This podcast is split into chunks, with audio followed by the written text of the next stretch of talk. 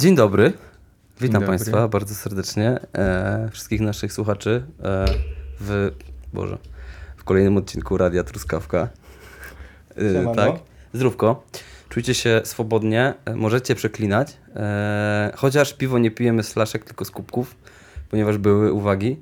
E, każdy ma swój bardzo ładny kubek. John Deere. Dostałem na święta ostatnio od przyjaciół, także myślę, że się podoba. E, dzisiaj odcinek o tematyce architektonicznej. E, I zaczniemy od takiego pytania. A w ogóle to Was muszę przedstawić. Łukasz Spychaj i Tomasz Kierończyk.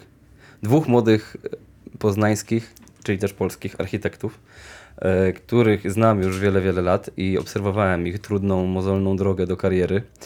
E, I, no i co z tego zostało, z tej waszej kariery? Co tam u was w ogóle? Jak tam leci? Jak wam się pracuje? Pan Łukasz. Ja? Mm.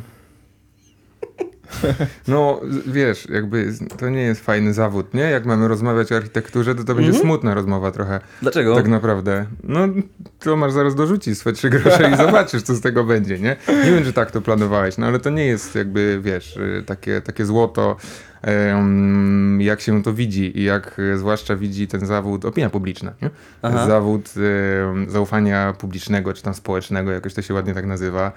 Niby architekci kreują świat i w ogóle mają ogromny wpływ na różne rzeczy, a tak naprawdę w dużej części to jest robota urzędnicza, nie? Po prostu. To jest multum papierków, to jest działanie w naprawdę okrojonym marginesie ruchu, yy, takiej kreacji i to jest, no to nie do końca jest takie, takie fajne, nie? Jakbym na przykład tak z mojego, z, z mojego świata to porównał do rzeźby, którą też miałem okazję studiować, no to rzeźba to jest wolność, nie? No nie, no jasne. są- Jakby. Ja jestem malarzem, więc okowy. wiem na czym Tak, to polega, ale z tak. drugiej strony y, finansowo, jako freelancer, y, no to wiesz, to pozostawia, pozostawia wiele do życzenia, niestety. Malarstwo. No, ale w ogóle bycie artystą, nie? Chociaż czasem taki wywiad z Bąkowskim słyszałem y, w niuansie, a on jest w ogóle artystą wizualnym, takim, no, wiecie, dźwięk, obiekty, dziwne rzeczy, poezja. I on jakby przeciwstawiał temu byciu artystą, bycie malarzem. Że są artyści i są malarze, którzy zarabiają świetnie. Ja jestem malarzem i raczej przeciwstawiam byciu malarzem całą w ogóle resztę, nie? Także dla mnie zawsze bycie architektem było takie, że hajs, nie? Że to się dobrze dzieje. Wszyscy tak myślą, no. No, ale rzeczywistość jest taka, że na studia w takim jednym Poznaniu idzie już 150 osób chyba na rok na Polibudzie, do tego jeszcze, nie wiem, około 20-30 na ułapie. No to już po prostu co roku jest tylu nowych ludzi uwalnianych na rynek, że no wiadomo, to potem jest wyścig szczurów, taka jest prawda. E, część osób, wiadomo, po drodze odpada, e, zajmują się innymi rzeczami. Dużo osób przechodzi w inne kreatywne branże, typu jakieś UX-y, czy nawet później programowanie, które też jest może bardziej inżynieryjne. Cokolwiek jednak da się później pociągnąć. Mm, No i zostaje później mniejsza już garstka oczywiście na rynku, ale prawda jest taka, że jak się pracuje na etacie, szczególnie tuż po studiach, no to to się pracuje za praktycznie minimalną krajową albo no ciut ponad to. No dobra, to słuchajcie, to uporządkujmy sobie, prześledźmy sobie tą drogę w takim razie. Jestem młodzieniaszkiem, jestem 19-latkiem, 19-latką i mam takie marzenie budować domy, czy tam inne budynki. I, yy, no i teraz co? Dostałem się na studia. W ogóle już pominijmy egzaminy wstępne, bo też to jakoś tam oczywiście wygląda i mam przed sobą co? 5 lat studiów? Czy ile tam jest? Sześć. 5 na polibudzie, 6 na łapie. Pięć i pół na Polibudzie chyba, nie? Czy nie? Pięć. Pięć. A gdzie polecacie w takim razie? Na co, jaką uczelnię pójść? Ja znam polibudę, Łukasz zna ułap, ciężko porównać. Nikt nie zna jednego i drugiego naraz, więc... Ja zawsze słyszałem taką opinię, to ty mi chyba w ogóle mówiłeś i tam paru naszych znajomych, też architektów, że na Polibudzie y, architektów się traktuje jako artystów i są jacyś w ogóle zjebani, a na łapie architektów się traktuje jako ścisłowców I też i są też zjebani. są zjebani z tej racji, nie? No prawda jest taka, że architektura jest wyrzutkiem i na jednej i na drugiej uczelni, bo nie pasuje ani tu, ani tu. Mhm. Jest No za dobra, mało czy- artystyczna na ułap, a za mało, za mało techniczna na polibudę. Na razie nikogo nie zachęciliście do niczego, ale... No nie, dobra, ale to jest, kurczę, to jest właśnie mega ważna rzecz i ja akurat mam ten jakiś taki dziwny też zawód, łączę z, z dydaktyką, bo gdzieś tak teraz wyszło, że właściwie trochę prowadzę pracownię projektową na łapie, gdzie działamy z architektami dość dużo. I oni często będąc na przykład na trzecim roku, przychodzą do mnie i zadaję tam kilka pytań o realia w zawodzie i jakby zupełnie nikt nic nie wie, że jest tak, jak jest, nie? I to jest troszeczkę problem, że ja się staram ich po prostu uświadamiać, jak to jest faktycznie, nie? Tak jak mówisz o zarabianiu em, lekko powyżej średniej, średniej krajowej po no, 5-6 latach studiów, które no, też nie są najłatwiejsze, też trochę siana kosztują. Wiadomo, że to wsparcie od rodziców też raczej jest kurczę obowiązkowe, bo to bez tego, bez tego by ciężko było przejść przez te studia. Em, i ludzie myślą, że naprawdę jest z tego potężne siano, tak jak powiedziałeś, że to jest w ogóle zawód, przychodzisz, wiesz, w białym kitlu z szalikiem, papieroskiem i mówisz, y, jak ma być, nie? A No, to, to, albo trochę masz tak nie jest. bogatych starych i generalnie No, masz to prostą nie- drogę do bycia wielkim architektem. Nie dostaniesz zleceń wtedy, nie? To jest też problem, że do, rynek weryfikuje, nie? Bardzo, bardzo wiele rzeczy i teraz musisz już odstawać od, y, od takiej średniej na studiach, gdzie tak naprawdę chyba najlepszą y, i taką największą wartością studiów architektonicznych jest to, że one są dość takie multidyscyplinarne Mhm. i potem możesz robić dużo innych rzeczy, to co powiedział Tomek, nie? Że naprawdę jest, ja też mam wielu znajomych, którzy, którzy dotknęli tego, poszli na pierwszy staż, powiedzieli w ogóle what the fuck, nie? Idę zrobić zupełnie co innego Mhm. I, i, i to jest absolutna, absolutna prawda i, i, do, i jest tutaj akurat... y, Ja myślę, że, że tutaj spróbujemy zrobić taką, taką walkę, nie? Polibuda versus y, artystyczny, nie? Trochę? Chociaż? Może? Wiecie. Ta walka trochę. chyba trwała jak się studiowało na którejś z uczelni, Trochę ta takiej- druga była tą opcją, a teraz po fakcie to już... No, A było tak, Nie- że tam, a to jest ten architekt, na przykład jakieś wspólne konkursy i to jest ten architekt z łapu i w ogóle hejtujemy tę uczelnię, czy Nie, to było jakieś raczej- ciśnięcie? Nie, ale powiem szczerze, jak, jakby jeżeli chodzi o takie ciśnięcie, Mhm. to bardzo dużo takiej, takiej dziwnej, niezdrowej rywalizacji właśnie na architekturze widać. Gdzie ja na UAP-ie studiowałem, nie wiem, łącznie chyba z 9 lat, bo dwa kierunki po 5-6 lat i jeszcze studia doktoranckie. Mhm. No to powiem szczerze, tak nie spotkałem się zupełnie wcześniej, będąc w grupach z, na wspólnych zajęciach z różnymi artystami, malarzami. Aha, porównujesz do rzeźby czy tam innych tak, my też byliśmy kierunków. na y, jakichś wykładach razem na pewno, nie? Mhm, mhm. I to na architekturze nagle się robi tak niezdrowo, nie? Robi się, i to jest też jakby tutaj niestety ta rywalizacja y, y, trochę słabo wychodzi, bo na razie się z tą zgadzam w pełni, nie? Że właśnie taką największym problemem jest, y, jest ilość młodych ludzi, którzy chcą pracować w zawodzie, nie? To my mamy, nie wiem, po, y, Polibuda plus UAP, myślę, że Polibuda, nie wiem, skończy ze z 80 osób, UAP, Więcej. z, tak? Także dojdzie do Jakby końca. na Polibudzie system był taki, co generalnie jest chyba uwarunkowany. Przepraszam, bo Bozo musi się położyć spać. Chwila przerwy. Tak, już? Mm. Mamy to? Nie. Jeszcze nie. Dobra, przepraszam, że do ciebie mówiłem. W każdym razie system działania uczelni w Polsce, z tego co się orientuję, działa mniej więcej tak, że pieniądze idą za studentem, więc im więcej Mhm. studentów, tym więcej pieniędzy. Co ewidentnie było widać na uczelni, przynajmniej u mnie na kierunku, gdzie po prostu, żeby wylecieć ze studiów, trzeba było się postarać, bardziej niż żeby nie wylecieć. Więc y, wiele osób nie musiało robić prawie nic, po prostu się pojawić raz po raz i, i byli przepychani dalej, byleby dalej strumień pieniędzy Mhm. szedł na uczelnię, co potem powoduje, że faktycznie na rynek jest uwalniane dużo osób. Ale to jest bolączka Oczywiście rynek to weryfikuje i, i ci, którzy się nie nadają, wiadomo, że ostatecznie się nie odnajdą, ale dużo osób jest e, na rynku, którzy raczej już później kontynuują, ponieważ mają architekta w rodzinie. Mhm. Więc to już potem z rozpędu idą dalej, ale to niekoniecznie są osoby, które powinny, szczerze mówiąc, tym zawodem się zajmować. Ale bardzo właśnie dużo, to jest taki zarzut, który może zdementujcie. Czy ja znam bardzo dużo osób, którzy są architektami, bo ich starzy są architektami. Czy to się zgadza? No, ja myślę, że tak, nie? Ja myślę, że tak, że, że to jest jakby załatwienie tego najłatwiejszego, jakby tego najtrudniejszego kroku po, po studiach, czy podczas studiów, no bo tak naprawdę podczas studiów też już trzeba coś działać projektowo, em, wbicie się na rynek, nie? No to jak masz starych architektów, no to dostajesz od nich jakieś podzlecenia, robisz portfolio i na podstawie tego możesz pójść do jakiegoś biura, nie? Gdzie tak naprawdę, no, pójść do biura na podstawie projektów y, z uczelni tylko, Mhm. no to jest problem, nie? Z takiego podstawowego program, e, programu, jeżeli samemu się nie ciśnie dodatkowo konkursów e, studenckich, czego jest jakby coraz więcej. No, właśnie, to, to czemu się wam udało w takim razie, skoro... Nie, ty masz, ty nie masz czterech architektów. Twoja mama się tam por, pokrętnie zajmuje architekturą jakoś tam. No, architekturą krajobrazu moi rodzice No. zajm- zajmowali, a teraz się zajmują e, zielonymi ścianami, ogrodami No, no, no, no, wertykalnymi. no. tak Ale nie, nie, nie pomagali ci jakoś bezpośrednio w byciu architektem, czy... No nie mieli jak. nie? No, no, no. No, no, nie, to, no to jak to zrobili? Tomek, jak tobie się udało? To, co ty taki zdolny jesteś? Nie no, kwestia jest oczywiście też determinacji już od początku studiów. Eee, tak jak właśnie wspominałem, żeby wylecieć ze studiów trzeba było się postarać, co nie zmienia faktu, że oczywiście jest grono osób, które się stara na w trakcie studiów. e, robi te projekty, stara się też poza uczelnią, startując w konkursach. Fajne jest też to, że nawet w obrębie samych zajęć uczelnianych też są organizowane konkursy na najlepsze prace semestralne, czy jakieś inne tego typu rzeczy, co już pozwala w pewien sposób weryfikować na bieżąco. W ten sposób się też zdobywa oczywiście już jakieś osiągnięcia, które w portfolio w CV się pojawiają. Eee, No, na moim osobistym przykładzie trzeba też się pchać trochę drzwiami i oknami. W trakcie studiów wziąłem dziekankę, żeby pojechać za granicę na praktyki. Eee, Rynek jest różny. No, w Polsce można wyglądać na praktykach za darmo, ale w innych krajach praktyki są z prawa zdefiniowane jako płatne, więc po prostu ubiegałem się o miejsce w biurach w krajach, gdzie i tak musieli mi zapłacić. W ten sposób wylądowałem i we Francji, i w Niemczech, gdzie nawet za te najniższe krajowe dla praktykantów w tamtych krajach byłem w stanie się utrzymać i dzięki temu zdobyć i doświadczenie i, i też e, mieć później jakiś wpis już w CV, do, coś do portfolio. E, Dalej były kolejne konkursy, które robiłem równolegle do pracy w biurach, gdzie no, idzie się na etat, na etat po studiach w biurze w Poznaniu, e, robi się coś dla kogoś, to nie jest coś do własnego portfolio, no bo robiąc w biurze, robi się to pod marką tego biura, a nie swoim. Wtedy Ale- jest się tak zwanym kreślarzem, tak? No, tak de facto tak.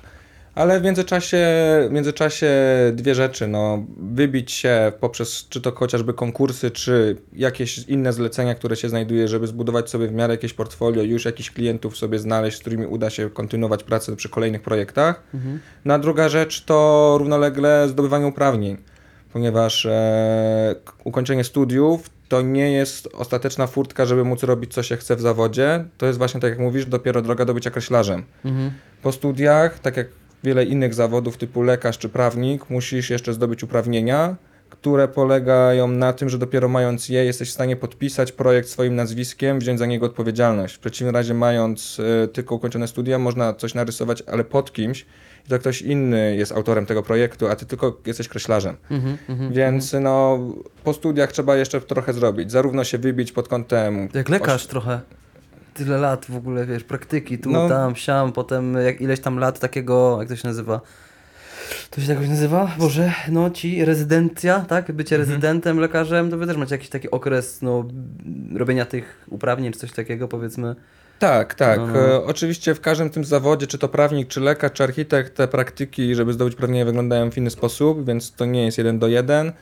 No u nas trzeba od, odrobić po prostu pracę i na etacie przy projektowaniu, i także Mhm. na budowie, jako inżynier budowy, czy, czy jakkolwiek po prostu w trakcie procesu budowlanego, to wykazać w dokumentach, później zdać egzamin. E, egzamin też najprostszy nie jest, jest trudniejszy niż jakikolwiek egzamin w trakcie studiów. Mhm. Ehm, Przesiew na egzaminie jest, tam akurat jest przesiew, w przeciwieństwie do uczelni, co jest akurat pozytywne. Ehm, No ale jest to zrozumiałe, no bo jak ktoś projektuje budynek, w którym później może przebywać 100 osób albo więcej i są jakieś kwestie pożarowe i ktoś nie wiedziałby tych wszystkich przepisów, Mhm. jak to zaprojektować, żeby w razie, bezpie- w razie niebezpiecznej sytuacji po prostu wszyscy nagle mogli się na przykład ewakuować, czy po prostu żeby to spełniało inne normy, no to ten, ten przesiew musi być, bo to już są poważniejsze sprawy niż tylko ładne kreski na konkursie. Mhm. Y, twoja droga, Łukasz, wyglądała trochę inaczej, bo ty robiłeś ileś rzeczy naraz, tak jak mówiłeś. Cały czas robię. Cały czas robisz. Po co? Bo ja nie wiem, co chcę robić. No, to, jest też, no, to jest też ta fajna rzecz w architekturze, że można robić różne rzeczy i, Mhm. i to gdzieś tam, gdzieś tam rozwija. No i oprócz działania na, em, na uczelni, ja właściwie tak od początku, no, nie wiem, starałem się łapać jakieś, jakieś projekty właściwie wnętrzarsko. I ja moją działalność e, taką poza pracownią, w której pracuję, Mhm. e, to jest właściwie głównie działalność wnętrzarska, plus projekty takie na gdzieś pograniczu jakiegoś działania takiego proekologicznego, połączenia ze sztuką, trochę z dydaktyką. Jakby teraz w ogóle w tym roku mi się szykują super dziwne projekty, nie? Mhm. Więc y, ja się super jaram, że, e, że to nie jest tylko, tylko kreślenie architektury. Mm, Ale pracujesz w biurze normalnie. tak, tak, Ale tak. tam absolutnie. robisz rzeczy jakiego typu? Typu domki, nie? Nie, no architektura, biuro, biuro, biuro Mhm. Insomnia się nazywa. Tutaj obok y, robimy y, na przykład budynek zamieszkania wielorodzinnego, gdzieś obok y, jednorodzinkę, Mhm. gdzieś tam jakieś konkursy dziwne. Jakby kilka rzeczy, o których jeszcze nie wiadomo, kilka rzeczy jakichś takich nadzorowych, kilka rzeczy też jakichś trochę dziwnych w tej pracowni. Tam się dużo dzieje fajnych rzeczy i to jest taki, jest taki chaos, ym, w którym ja się dość dobrze odnajduję, nie? Taki, Cool. powiedziałbym, trochę ułapowy chaos, nie? Więc A, y, okej. to jest bardzo okej, nie? To jest bardzo okej. Trochę ludzi też jest z ułapu, y, właściwie teraz chyba nawet jest więcej niż, y, niż z Polibudy, mimo że szef jest z Polibudy i zawsze to było, to było tym korem, więc to fajnie, że, Mm. że ułap jednak się, się weryfikuje, że te studia to nie jest jakby tylko tam sztuka i malarstwo te architektoniczne, tylko jednak czegoś tam się można nauczyć, więc to jest spoko. No i co? A to, no to podsumujmy ten y, wątek studiów. Y, jakbyście to w jakiś sposób podsumowali? W sensie, no bo ja będąc młodym studentem wciąż, y, jeszcze przed studiami, nie mam wciąż pojęcia jaka jest różnica. Co, co, dlaczego mam Między- iść tu, a dlaczego mam iść tam? Na, na polibudę czy na ułap? Bo co? Co, co, co, co? O co chodzi? Znaczy, to ja powiem tak. y, Ja nie wiem, jaka jest Polibuda, powiem, jaki jest UAP. No. Ym, wiadomo, że jakby trudno jest mówić do końca y, super negatywnie o miejscu, w którym też pracuję, nie? Ale, y, ale... to jest wszędzie, nie? To jest wszędzie, to jest wszędzie, czyli no kadra jest dość stara, nie? Główny trzon kadry jest dość stary. I w architekturze się bardzo dużo zmieniło przez ostatnie 20-30 lat powiedziałbym, nawet wiadomo, że że 50 lat y, temu też było zupełnie inaczej, ale te, ten, ten, ten, ten shift nawet ostatnich 20 lat w stronę takiej racjonalności, w stronę w ogóle jakby zmiany takiej istoty procesu projektowego, gdzie jeszcze na studiach, y, nie wiem, uczymy się o tych wszystkich starchitektach, nie? Mhm. Jest takie piękne, e, piękne określenie, czyli tych architektach gwiazdach, którzy po prostu błyszczą i błyszczą i em, jakby gdzieś tam nadaje takie złudne wrażenie, że architektura to jest trochę one man job, nie? Jest to po prostu jeden artysta, który tutaj robi wielkie rzeczy, gdzie de facto to jest, to, to jest super kolektywny proces, nie? Em, co jest w tym, w tym gdzieś fajne, no i trzeba być team playerem, żeby w ogóle można było projektować, nie? Nie wiem, samemu można zaprojektować jakiś domek, ale, ale to, są, to są jakby małe rzeczy, nie? Do większych rzeczy musisz mieć team, nie? Em, i to jest gdzieś tam istotne, że, że jakby mało się mówi o takich rzeczach, e, o takich rzeczach na studiach, że raczej ci starsi e, mają taki, taki, taki kult e, w ogóle takiej trochę toksycznej męskości też, nie? Takiej, takiej władzy w tym procesie projektowym, takiego... Pytałem, pytałem, dlaczego mam iść na ułap, bo słyszałem, że Nie, starzy ja- ludzie mają kult męskości. No nie, tak. nie, nie pytałeś dlaczego iść, tylko jak jest. A, proszę, przepraszam, no tak. No, więc. dobrze, dobrze. A też jakby no, największą częścią procesu y, na studiach dydaktycznego jest kry- konstruktywna krytyka. Więc Mhm. y, ja tutaj staram się nikogo nie obrażać, tylko mówić jak jest. Nie? Jeszcze na fali ostatnich artykułów e, wyborczej to w ogóle trudno być. To jest tutaj- inna sprawa, bo to, jest aku- Nie to no. akurat śmierdzi syfem, ale Tak, to tak, mogę tak. skomentować też. No.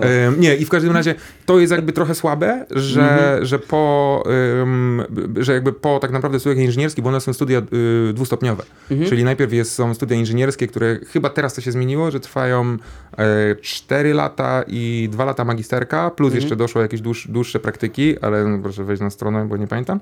Ym, w każdym razie Jest kilka tych wiodących pracowni i w nich trochę jakby dowiadujemy się ciągle tego samego. Rozmawiamy cały czas z tymi samymi ludźmi i jakby tu jest trochę ta mała różnorodność tak w kontekście jakby tak stricte architektonicznym, ale zajebisto, zajebiście dużą zaletą e, architektury na UAB jest to, że jednak studiuje się w uczelni artystycznej i co jest super w tej szkole, to jest ta otwartość i coś, z czego ja też korzystałem, czyli na przykład ja będąc na rzeźbie już sobie poszedłem do pracowni projektowych.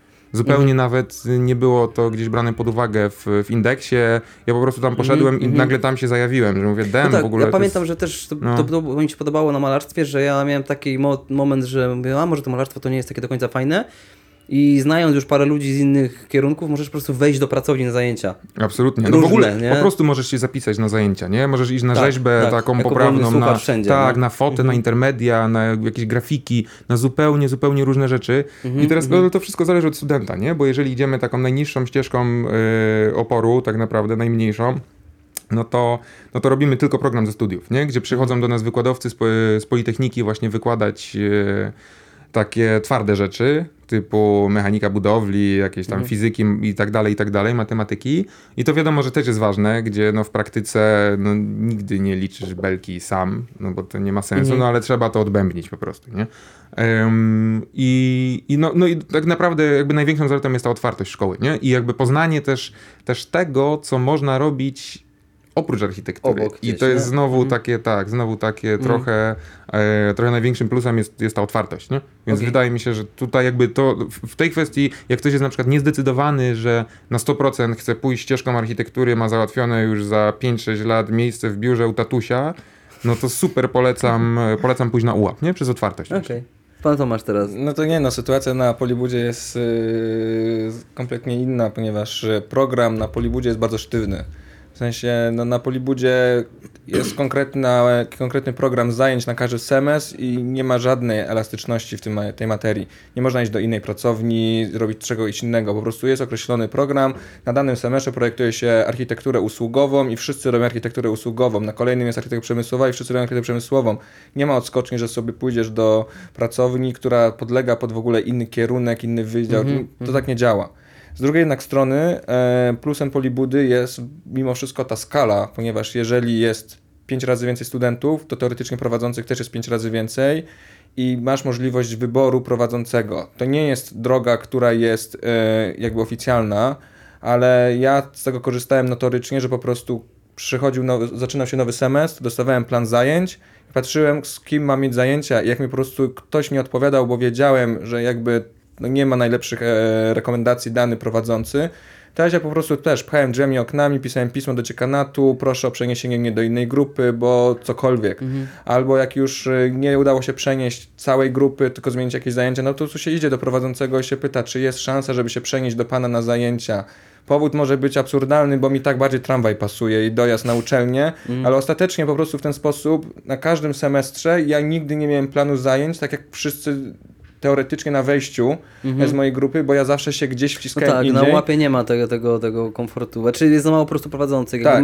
Masz, masz raczej, masz czasami wybór dwóch na przykład, nie? Nie, znaczy to na architekturze jest tak, jakby bo ta, ta rzecz o dodatkowych pracowniach to nie jest tak, że ja mogę zamienić załóżmy e, budowanie, nie wiem, obiektów, e, projektowanie bu- obiektów usługowych na malarstwo albo rzeźbę figuratywną, nie? Muszę jakby to odbębnić, No, no, no. i mam do wyboru załóżmy, nie wiem, tam 4-5 pracowni. Ale ty mówisz, że w obrębie jednego przedmiotu. Tak, Masz na tej zasadzie, wybór, że wszyscy w danym semestrze mają dany przedmiot, Mhm. tylko oczywiście jeżeli grup jest 15, no to powiedzmy prowadzących jest 5, No, no, no, każdy no. ma po 3 grupy, no to ja stwierdzam, nie chcę mieć z tym prowadzącym i po prostu się wciskałem do innej grupy na ten jeden przedmiot, żeby mieć dokładnie ten Mhm. sam przedmiot, ale z innym prowadzącym, ponieważ dzięki temu mogłem wynieść coś więcej. Mhm, E, I uważam, że to była fajna droga, ponieważ w ten sposób po prostu na każdym semestrze miałem wartościowe te zajęcia, a nie tak, że miałem wrażenie, że no kurde, ten prowadzący jest do bani i po prostu tracę czas. A ten rozmiar uczelni jakoś wpływa pozytywnie? Ilość studentów? No, też ma to swoje plusy, chociażby pod tym kątem, że... mm, Albo minusy może, no nie wiem. Jak jest 150 osób powiedzmy na roku, nie wiem ile tam jest teraz mniej więcej, Mhm. ale powiedzmy 150, no to też masz większy grono osób, z którymi możesz mieć fajny kontakt i, i zbudować grupę przyjaciół, znajomych, co przekłada się na to, że znając parę osób z architektury z mojego rocznika z UAP-u, to tam nie było żadnej paczki, żadnej ekipy, tam się ludzie trzymali grupkami po dwie osoby.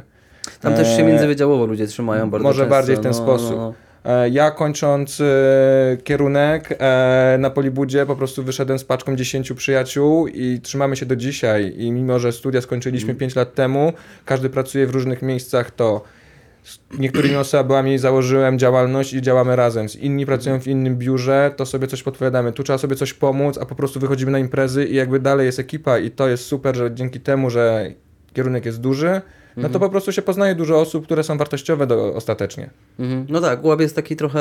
Mm, właśnie, jest nas bardzo dużo, ale w tych grupek, grupki są małe, bo tam jest to po 10 osób czasami na roku, na, na jakby w grupie. Ja i miałem tak dalej. 6 na rzeźbie. No. 6, no, no właśnie, nie? Ja miałem chyba 12 na malarstwie i raczej te paczki się zawiązują międzywydziałowo. Yy, No i wiadomo, fajnie, jakby tu nie będziemy krytykować, że ludzie się przyjaźnią, tylko chodzi o to, że kończysz studia i każdy szuka roboty w swoim fachu yy, i no nie wiem, chyba, że zakładamy firmę jakąś. Dawaj. Dobra, okej. No, więc, y, dobra, ale żeby tak nie ten, nie jebać albo nie za dużo nie chwalić y, waszych alma mater, y, no to już macie te praktyki za sobą i do, idziecie do jakiejś tam pierwszej lepszej firmy albo drugiej lepszej. Y, I jak wyglądały wasze początki? W sensie zarabialiście 2 200, 700 wtedy chyba tam parę lat temu. I, I co, byliście źli, szczęśliwi, czy, czy zaskoczeni, jak wygląda życie jako praktykant, czy na- praktykant, jako, jako świeżo upieczony architekt Jak to wygląda? No, zaczynałem od praktyk, jeżeli mówimy o pracy zawodowej, jeszcze w trakcie studiów za granicą. Eee, no to pracowałem za minimalną po prostu pensję, jaka w danym kraju obowiązywała dla praktykanta. To jest nawet poniżej minimalnej krajowej na normalnej pracy na etacie. Eee, Pozwalało mi się to utrzymać, ponieważ no, w Niemczech jakby życie nie jest dużo droższe niż w Polsce, zarabia się jednak dużo więcej, więc nawet ta Mm. minimalna mi pozwalała. Eee, przy czym no to nie A, były... a przepraszam, ten y, próg, czy ta y, trudność, czy, czy łatwość dostania się na takie praktyki jest trudniej, czy, jak, czy po prostu to jest ten sam level dostania się na praktyki w Paryżu, czy tam w Niemczech? Jak to wygląda? Czy jest, trudniej? Zanim się dostałem na pierwsze praktyki, wysłałem 400 podań po pół Europy, zostałem po połowie Europy. Szwecja, Norwegia, Szwajcaria, Austria, Niemcy, wylądowałem we Francji, jakby odpowiedzi miałem tylko z kilku biur, no ale się udało, jakbyś się pchasz drzwiami, oknami, no to po prostu się da. E, ale fakt jest Nice. taki, że jeżeli ktoś po prostu idzie na studia i chce to odbębnić, no to, no to nie życzę sukcesu, nie? Znaczy nie, nie wróżę sukcesu. Okej. E, I no nie to- życzę. No ale w każdym razie już później kończąc studia i mówiąc o polskim rynku, to wiadomo, że te kwoty ciężko przekładać na obecne pieniądze przy inflacji, no bo teraz się zarabia trochę inaczej niż jeszcze te 5-6 lat temu. Niemniej jednak no, kończąc studia, chyba moja pierwsza pensja na etacie w y, zawodzie projekta, projektanta to było, nie wiem, 2100 na rękę. E, no to, to były śmieszne pieniądze, nie? Przy nawet po prostu porównując jakie są czynsze za wynajem mieszkania, pokoju, no to No tak, tak, No. tak. No, Wiadomo, że to sto, stopniowo później rosło i, i oczywiście kwestia jest doświadczenia. Nikt nie będzie obsypywać złotem kogoś tuż po studiach, to nie ma zielonego pojęcia, jak wygląda praca, ponieważ to, co się robi na studiach, a tak jak wygląda praca, to są naprawdę dwa światy. E, I, I pracodawca musi dużo zainwestować w pracownika na początku.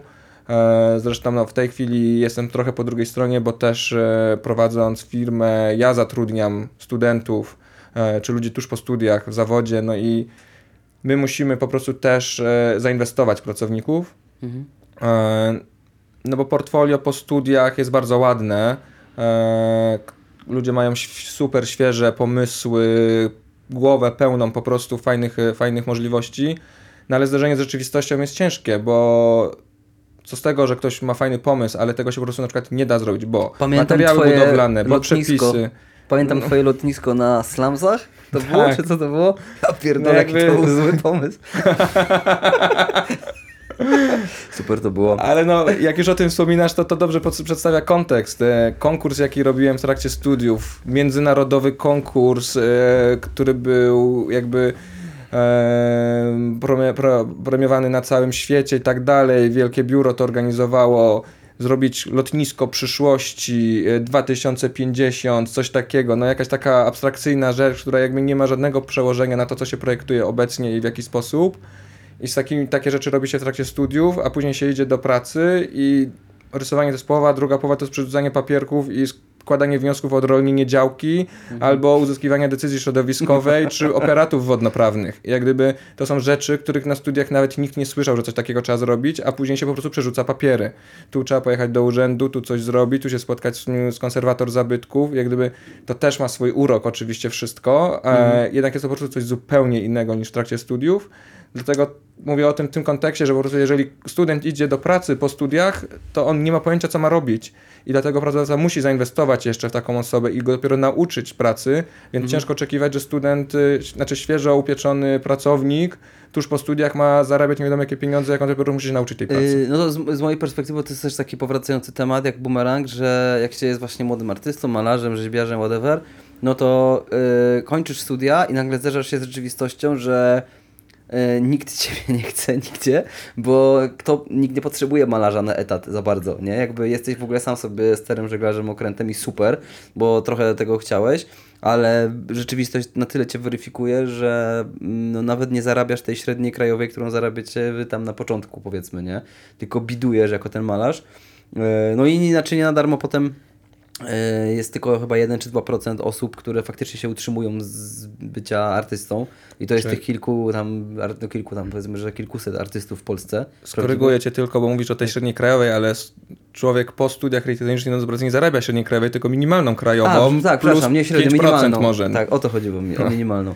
No e, i, e, i co chciałem powiedzieć, że e, tak, że no właśnie, jakby o, to był zawsze mój jakby taki postulat, że y, studia powinny jak najbardziej, znaczy to głupio brzmi, nie? Jak najbardziej zniechęcać studentów, czyli jak najbardziej edukować w ten sposób, żeby mówić im, że właśnie będziesz zajmował się aparatami jakimiś tam wodnymi czy coś. E, no i jakby, czy, czy to jest dobry trop, czy należy tak edukować studentów? Jak myślicie? To jest takie otwarte pytanie, nie wiem. No zajebiście trzeba je uświadamiać na studiach. No to jest właśnie coś, czego, czego super brakuje i wydaje mi się, że akurat tutaj obie uczelnie kuleją w tej kwestii, nie? Że no, to, jest, to jest absolutnie się z tym zgadzam, nie? Że siedzisz w biurze i po prostu robisz papierki, które pochodzą w ogóle z polskich urzędów, w których jest rozpierdol taki, że koniec, więc ty nagle wypełniasz papierek, okazuje się, że to jest formularz PB8, a nie PB4 i no. i tyle, nie? Jakby jest multum takich absurdalnych po prostu historii, gdzie tak naprawdę ilość tego projektowania w biurze projektowym jest często poniżej 50% czasu, jak nie jeszcze mniej, nie? Mhm, Takiego procesu jakby stricte kreatywnego przy, ym, przy projektowaniu, nie wiem, samych idei, przy badaniu na przykład historii jakiegoś miejsca, związków z tożsamością kulturową, jakby z tymi wszystkimi zajebiście ważnymi rzeczami, no to po prostu nawet nie ma czasu, nie? Bo ale to, to nie powinno być tak, że wtedy, no właśnie, ale wtedy wygrywają duże firmy, że, że to nie powinno być tak, że w takiej firmie powinny być osoby tylko od projektowania, tylko od papierkowej roboty, tylko od czegoś tam, czy... Wiesz, to jest trochę to jest to, co Tomek powiedział, nie? że ktoś coś projektuje i musi wiedzieć, czy to faktycznie może powstać, nie? więc Mhm. jakiś taki, taki, em, taki rdzeń z znajomości prawa budowlanego no jednak musi Mhm. być, nie? bo to możesz sobie projektować rzeczy po prostu w kosmos, to jest wszystko do wywalenia, nie? a Mhm. potem liczysz po prostu centymetry, co do centymetra ustawiasz, nie wiem, budynek na działce i okazuje się, że w ogóle nie może tak być, bo nie wiem, przysłanianie jakieś dziwne, nie? jakieś słońce i jakby takie, wiecie, nie? No ale to co, to wtedy studia rzeczy, musiałyby nie? trwać 10 lat i drugie 5 Nie, to by studia, były studia papierkowa facto, robota? nie, studia nie, nie, nie, jakby mało przygotowują do malarstwa, y, przepraszam, do, do architektury. Nie, ale właśnie jakby różnica, różnica w malarstwie, tak żeby nawiązać do twojego Mhm. tematu i nie wiem, do mojego rzeźba, no to jest, myślę, że to tożsamo gówniane są te kierunki, jeżeli chodzi o zatrudnienie, Tak. Ym, ale zajebiste, jeżeli chodzi o studiowanie. Ym, Dobre imprezy są. To jest to, że jednak po malarstwie i po rzeźbie po pięciu latach masz pełen skillset, żeby robić swój zawód, nie? Tak, to prawda. Malujesz po To prostu prawda. i Znaczy, umiesz. Ja mam No. uwagę do tego taką, że nie masz totalnie skillsetu związanego z autopromocją, prowadzeniem swojej Absolutnie. Tak. marki, tam jakiejś osobistej. Tego nie ma, nie? Zupełnie. Czyli, nie wiem, promowanie się na social mediach albo wycenianie pracy, odcinanie pępowiny od tej pracy, wiesz, no, tego typu rzeczy, nie? Absolutnie, To wiadomo. Y, Warsztatowo, no jasne, że tak. No, Chociaż no tak czyli po mogło być architekturze, lepiej, ale, no, po architekturze nie dość, że nie masz tego skillsetu, którego nie ma po tym, to jeszcze w ogóle nie, nie jesteś samodzielny, nie? Nie jesteś samodzielny projektowo, Czy po ja nie jestem aż tak krytyczny do tego programu nauczania, ponieważ e, to, czego faktycznie brakuje, to po prostu uświadomienia, że rzeczywistość ma się nijak do tego, czego się człowiek uczy. Niemniej jednak e, uważam, że to, czego się uczyliśmy na studiach, było wartościowe i przydatne w większości, e, ponieważ wolałem z perspektywy czasu wolałem mieć bardziej kreatywne studia, i które pozwoliły mi się otworzyć w perspekty- per, perspektywę na jakieś inne rozwiązania, niż uczyć się jak wy, wypisywać formularze na studiach, po to, żeby później dalej je wypisywać, a nie mieć pomysłu, jak to kreatywnie zaprojektować. Chodzi tylko o to, że po prostu ktoś idąc na te studia nie ma pojęcia, czego się spodziewać, uczy się przez 5 lat fajnych rzeczy, a potem jest to zderzenie. Brakuje tylko tego świadomienia. A sam program nauczania według mnie mógłby względnie zostać tak jak jest, oczywiście z poprawkami, ale bez jakiejś wielkiej rewolucji, bo studia mają uczyć kreatywnych, kreatywności i, i spojrzenia na różne rzeczy z innej strony, takiego think out of the box i tak dalej. Tylko po prostu brakuje tego świadomienia. Mhm, mhm. Ja nie powiedziałem, że program studiów jest zły. Chciałbym sprostować. A no Znaczy, to to jest... jest, znaczy taka, taka jazda, tak to, co do studentów, to właśnie taka jazda zupełnie pojechanie kreatywne, no to jest coś, do czego ich zawsze namawiam. nie? Dokładnie, to jest... Absolutnie. Tak. No. Yy, kończąc temat, ostatnie pytanie. Jak już ktoś ma możliwości albo na tyle dużo samozaparcia, yy, Polska dobrze, czy raczej wyjeżdżać, być, żeby być architektem? Gdzie A, projektować? a, a w jakim zawodzie jest lepiej w Polsce niż gdzie indziej? Żadnym. Czekam. Tylko w Polsce jest najlepiej. Przecież. nie, no tak się zastanawiam, bo zawsze, no jak z Tomkiem gadaliśmy, że Tomek zawsze chwalił, jak pamiętam z naszych podróży, na przykład ym, różne przepisy, które na przykład są, nie wiem, w krajach Beneluxu, że są bardziej takie przystępne dla ludzi, powiedzmy, nie? I to też ułatwia pracę w jakiś sposób. Pewnie tak, ale akurat architektura jeszcze jest o tyle problematyczna w tej materii, że właśnie opiera się na przepisach. Każdy kraj ma inne przepisy i trochę jak już zaczniesz się wdrażać w projektowanie w Polsce i nauczyć się przepisów, Mhm. to już po prostu tu utkniesz, bo, bo będziesz wiedział i jakie schody muszą być w Polsce, a nie będziesz, musiał, nie będziesz wiedział, jakie muszą być schody we Francji albo schody w, w nie wiem, w Belgii. Każdy kraj ma inne przepisy dotyczące wszystkiego. Szerokości korytarzy, długości, nie wiem, dróg ewakuacyjnych, no różnych rzeczy. E, więc albo już tak naprawdę w trakcie studiów po prostu stwierdzasz, że migrujesz i osiedlasz się w jakimś konkretnym kraju i tam już się Czyli wdrażasz. jeśli już to od razu, Myślę, że tak. Ciężko to zmienić jakby w trakcie, e, przez to po prostu obwarowanie przepisów. Co prawda uprawnienia projektowe jakby są respektowane międzynarodowo w Unii Europejskiej i tak dalej, no ale trzeba się nauczyć na nowo. Inną sprawą jest też to, w jaki sposób chce ktoś pracować. Czy chce pracować całe życie na etacie, czy założyć swoje biuro projektowe docelowo. To już w ogóle nie ma nic wspólnego z jakby stricte zawodem, tylko generalnie jakby łatwiej zrobić coś swojego w Polsce, bo się zna tutaj ludzi, zna się rynek i tak dalej, niż wyjechać do zupełnie obcego miejsca i próbować zakładać własny biznes z polsko brzmiącym szczyży nazwiskiem. Jakby to taka jest po Duma. prostu... Co, co? co? Duma. Duma, ja Polska duma. Zostań, zostawcie te eń i to chcę, żeby ludzie to I czytali. cebula. Cebula. I cebula w logo. no dobra, yy, zmieniamy temat. Yy, dlaczego do kurwa, czemu tak długo te remonty trwają w Poznaniu i dlaczego wy jesteście za to odpowiedzialni? Bo to oczywiście wszyscy architekci są odpowiedzialni za ten gnój. Po pierwsze, jesteście bogaci, bo jesteście architektami. Yy, wszyscy architekci to w ogóle wiecie. Domy w Warszawie tak naprawdę mają, tylko tam przyjeżdżają raz na dwa miesiące do Poznania.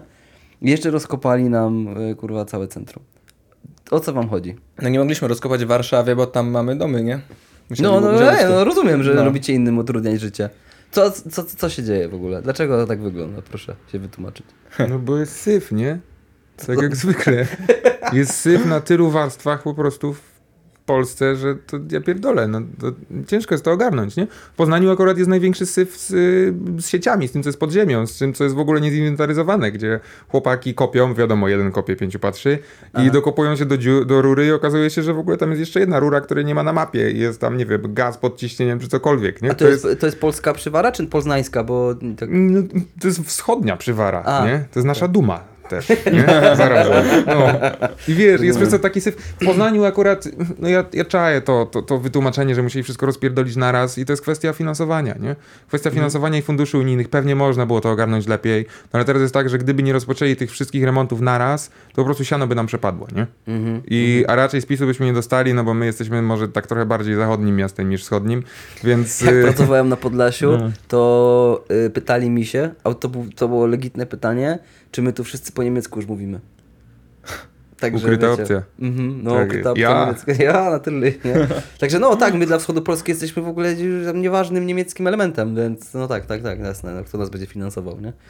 E, No dobra, czyli e, Unia nam, e, bo Unia zakręca kurek chyba jakieś tam z finansowaniami niedługo, nie? Coś takiego tam się Znaczy dzieje. akurat jak chodzi o te remonty, które teraz trwają w Poznaniu, to one jakby wszystkie idą na jakimś poprzednim budżecie. E, budżety unijne są chyba, nie wiem, pięcioletnie czy siedmioletnie Mhm. czy coś. Chodzi po prostu o to, żeby się wyrobić w tej transzy. No bo nie wiemy, czy się załapiemy na kolejną transzę Mhm, przy po prostu tych wszystkich zawirowaniach politycznych. Jak już miasto wygrało jakieś tam, nie wiem, przetargi, konkursy czy coś, żeby po prostu zdobyć dofinansowanie na dany temat, no to trzeba było skorzystać w ostatniej chwili, żeby to przepadło. No, tak Bo, to bo wygląda. by, fajnie by było, gdyby tak było, ale rozumiem, że to, to nie jest do końca tak, a może tak jest, że to jest pełen profesjonalizm wszystkich służb, tylko tak wyszło, bo akurat tam coś finansowanie tego. Nie, to tak nie wygląda, nie? Chyba? Nie? Pełen profesjonalizm w Polsce, no stary. Nie wiem, no zastanawiam się, no bo y, po prostu y, jestem ciekaw, bo y, y, o remoncie na przykład Ratajczaka słyszę od lat, nie wiem ilu już tak naprawdę, o położeniu torów tramwajowych i jak już rozkopali cały Poznań, to mówię, wreszcie zrobią tego Ratajczaka. I okazało się, że akurat na to im nie starczyło pieniędzy, więc miałem takie, a, ale suspens zrobili dziesięcioletni czy tam pięcioletni, nie? Nigdy nie, nigdy nie rozumiałem kolejności tych decyzji, jakości, jakby, nie wiem, wytłumaczcie mi, na, Znaczy- na czym to polega? Z mojego doświadczenia, robiąc projekty też dla budżetówki, robimy na przykład projekt w Wągrowcu dla, dla miasta. E, A w ja Wągrowcu widzę, jest że- największy odsetek samobójstw w Polsce w ogóle, to jest ciekawostka. I jest bifurkacja rzek, czyli krzyżówka dwóch... Tak, dwie rzeki się krzyżują. Nie wiedziałeś, widzisz. Byłem tam na obozie kiedyś. Pływałem w jeziorze, do którego spływały ścieki. Jezioro Durowskie. Nie pamiętam nazwy. Pozdrawiamy. Wągrowiec w takim razie. Dobrze, przepraszam, kontynuuj. Wągrowiec. W każdym razie zmierzam tylko do tego, że jakby miasto się stara na różnych etapach coś zrealizować. Potem w międzyczasie się zmienia władza, później zmienia się finansowanie, zmienia się system e, podatkowy w Polsce, tu jakiś nowy ład, tu coś i inwestycja, która teoretycznie mogłaby rozpocząć się już etap budowlany ze dwa lata temu, a teraz już być kończona, Mhm. To wciąż nie ma pozwolenia na budowę, ale to nie wynika z tego, że urzędnicy lokalnie czegoś nie chcą, czy nawet są niekompetentni na miejscu, tylko po prostu chaos prawny w Polsce idzie od samej góry. Tak jest moje jakby wrażenie na podstawie jakby własnych doświadczeń projektując, projektowania dla budżetówki. Mieliśmy mieć inwestycje, gdzie miasto miało już wyznaczony budżet po prostu swój własny i to mogło iść. W międzyczasie reforma podatkowa, nowy ład, odcięcie podatków, y, które idą od obywateli do gmin i przez przekierowanie tego do, do rządu, więc nagle gmina straciła budżet na to, więc nagle to rząd zaczął rozdysponować tymi pieniędzmi. Eee, Rząd wprowadził jakiś system dofinansowań na konkretne inwestycje, więc gmina się zgłosiła, żeby właśnie dostać pieniądze, które najpierw rząd im zabrał, żeby teraz odzyskać te pieniądze na te inwestycje. Mi już żeby się od tego. podpi- jakby e, podlizać rządowi, to nazwali inwestycje, wpletli w to bulwary imienia Lecha i Marii Kaczyńskich, no bo wiadomo. Ocz- ostatecznie tych pieniędzy i tak od rządu nie dostali. Później po roku dostali w ramach innego dofinansowania jakieś jedną trzecią tej kwoty, więc realizujemy jedną trzecią inwestycji. A, po dlatego się na przykład asfalt kończy w jakimś randomowym miejscu, tak? Z tych powodów, No. powiedzmy. no, może też, może też. Okej. No zrobiliśmy inwestycję na ileś hektarów, a robimy z tego jeden hektar, bo po prostu musimy uciąć to na trzy etapy, bo dostali pieniądze tylko na jeden z tych trzech etapów. A, nie? czyli jakby to jest takie rozwiązanie, powiedzmy, takie ten przykład, tak, że, tylko rzecz jest że taka, że- etap i za 10 lat, czy tam 2 lata będzie kolejny etap i kolejny Tak, hektar. ale to właśnie nie wynika w tym przypadku Mhm. z niekompetencji nawet lokalnej, tylko z zamieszania po prostu prawnego ogólnokrajowego, ponieważ Mhm. gmina miała już w budżecie przewidziane pieniądze na inwestycje. Tylko Rozumiem, zmieniło no. się przepisy w międzyczasie i nagle stracili te pieniądze. Cały proces, który został wykonany w międzyczasie, armia ludzi zatrudniona, czy to po stronie urzędników, czy konkurs, czy biuro projektowe i tak dalej, robota tak naprawdę jest do wywalenia. Pieniądze poszły, bo już jakieś wypłaty i urzędnicy dostali, my dostaliśmy pieniądze za część pracy projektowej, którą zrobiliśmy, a i tak miasto tego nie może robić, bo rząd zabrał pieniądze. Mhm. No to jak można być e, konsekwentnym i robić coś systematycznie, jeżeli co chwilę jest takie zamieszanie i pewnie w Poznaniu też się o takie rzeczy, różne rzeczy rozbijają, że pewne inwestycje są planowane na zasadzie jakiegoś harmonogramu, tylko że ciężko zrobić to konsekwentnie, jeżeli w połowie inwestycji nagle po prostu jest rewolucja. Y, No bo y, głównie to y, najprościej się jebie po panu prezydencie na przykład, nie? Tak, ale ja mam jedno, Tak. jedno wtrącenie co do tego tematu, nie? Mhm. E, bo to jest, to jest właśnie to, co powiedziałeś i to pytanie do nas, na przykład, dlaczego jest Poznań rozpierdolony, No. nie? Albo dlaczego w ogóle jest taki syf prawny, nie? My jakby, kurwa, mamy rysować domki, wiesz o co chodzi? A my teraz rozmawiamy o związku, kurwa, samorządu z, y, wiesz, z prezydentem, kurwa, z rządem, w ogóle rzeczy, które za chuj nie powinny nas obchodzić, nie? I, Mhm, mhm. ale też ty... Ale wy też musicie się na tym znać przez to wszystko. Gówno tam, syf, nie? absolutnie się na tym nie znamy i nie ma opcji, żeby się na tym znać i znać się na wszystkim, ale to trochę reprezentujesz y, taką, em, wiesz, takie, co, coś, co o architektach myśli społeczeństwo, nie? Że w No, ogóle, no, no, wiesz, że jak Poznań i są remonty, no to to są architekci, nie? Tak naprawdę, wiesz, tam było Mhm. Jak żeście to zaprojektowali? no właśnie, nie? Gdzie No. tak naprawdę jakby, et, wydaje mi się, że to, to było projektowane, nie wiem, dobre 10 lat temu tak naprawdę, jeżeli mówimy na przykład o Poznaniu i to architekci zrobili swoją robotę kurde, w pół roku Mhm. po, zaetapowali i to się toczy po prostu kurwa, od 10 lat. Wiadomo, są nadzory i tak dalej, do tego są drogowcy, inni tam od Mhm, sieci i tak dalej, i tak dalej. I to jest, wiesz, że nasza robota w tym to jest, to jest kropla, nie? Okej. I okej. za chuj nie wiemy, co tam się dzieje. Nie? To kto najgorzej wykonuje swoją robotę z tego całego łańcucha? Rząd. Jebać. Dziękuję. Koniec podcastu. Tak. Nie, no bo, bo też rzuciłeś tam, wiadomo, że to był żart, jasne, że tak, że y, pięciu stoi, jeden kopie, nie? Ale y, albo Był i nie, Był, no. może nie był żart. Widzę, co widzę, nie? No, ale no właśnie, no bo z jednej strony tak, że pewnie się nie chce robić, ale faktem jest, że mega dużo inwestycji jest spóźnionych faktycznie, jakby wy, wy, wykonanie tych inwestycji jest spóźnionych. Powody też mogą być pewnie różne, ale no z drugiej strony, jeszcze z innej w sensie strony, teraz na przykład koło Krąglaka wykopali jakąś studnię yy, starą, nie wiadomo co to jest. Jakby, bo chodzi o to, że co chwilę się pojawiają jakieś No a tak, tu ale czaszka, wiesz- a tu jakieś tam zbiorniki wodne, No. średniowieczne. No, ale to, to- też opóźnia, nie? Robota. No absolutnie to opóźnia, Mm, nie? I, no. to, I to trochę już nie jest zależne od, zwłaszcza od architektów, którzy to rysowali, nie? No tak, I tak, to też tak, nie jest tak, zależne tak, od tak, tego, tak, że no. jest taki burdel w prawdzie. No wiesz, tu mieliśmy Rosję przez wiele lat, nie?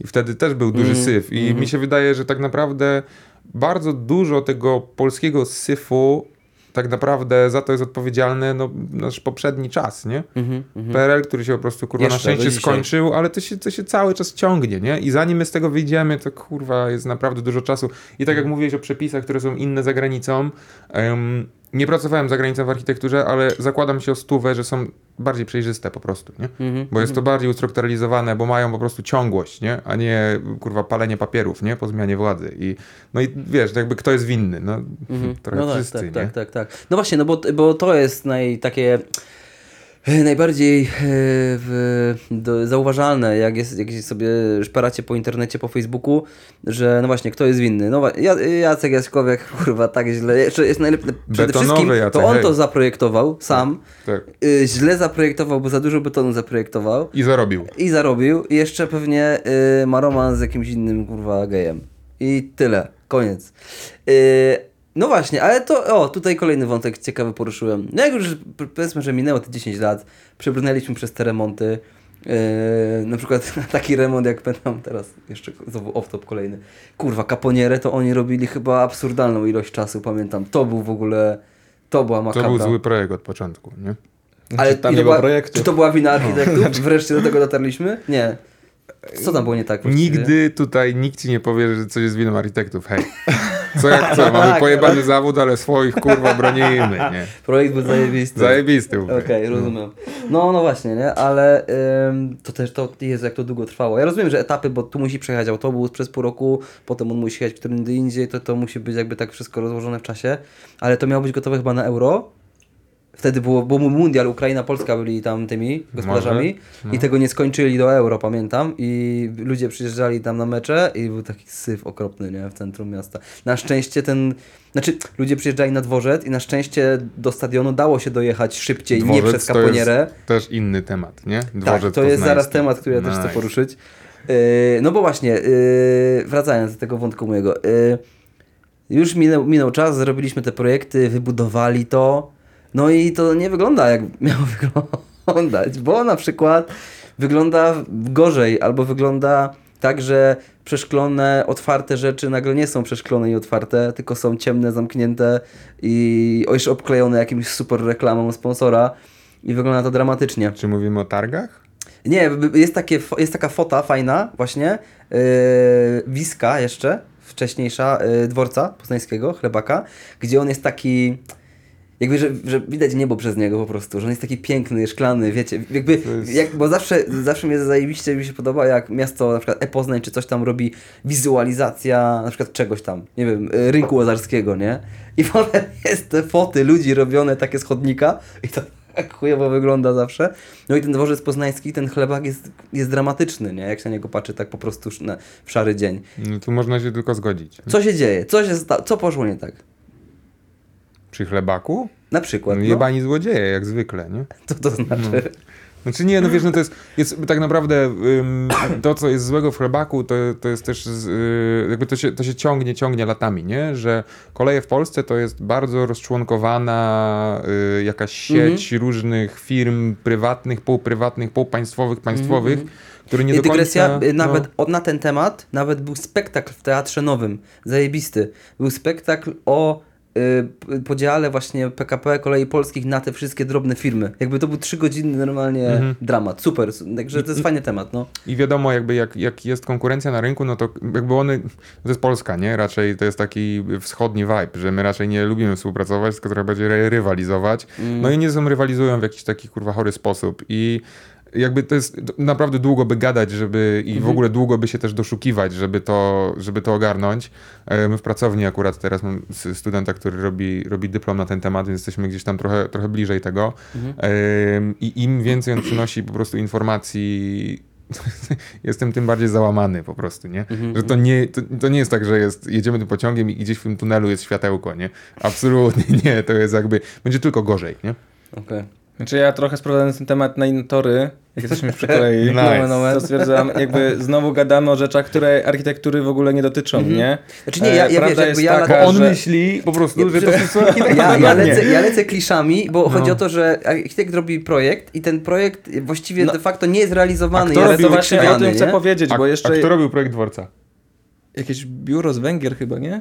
Nikt nie wie chuj. Właśnie to nikt nie wie. Jest to gdzieś tam, w końcu jest ktoś tam podpisany, nie? To nikt nie wie, nie? To jest jakieś...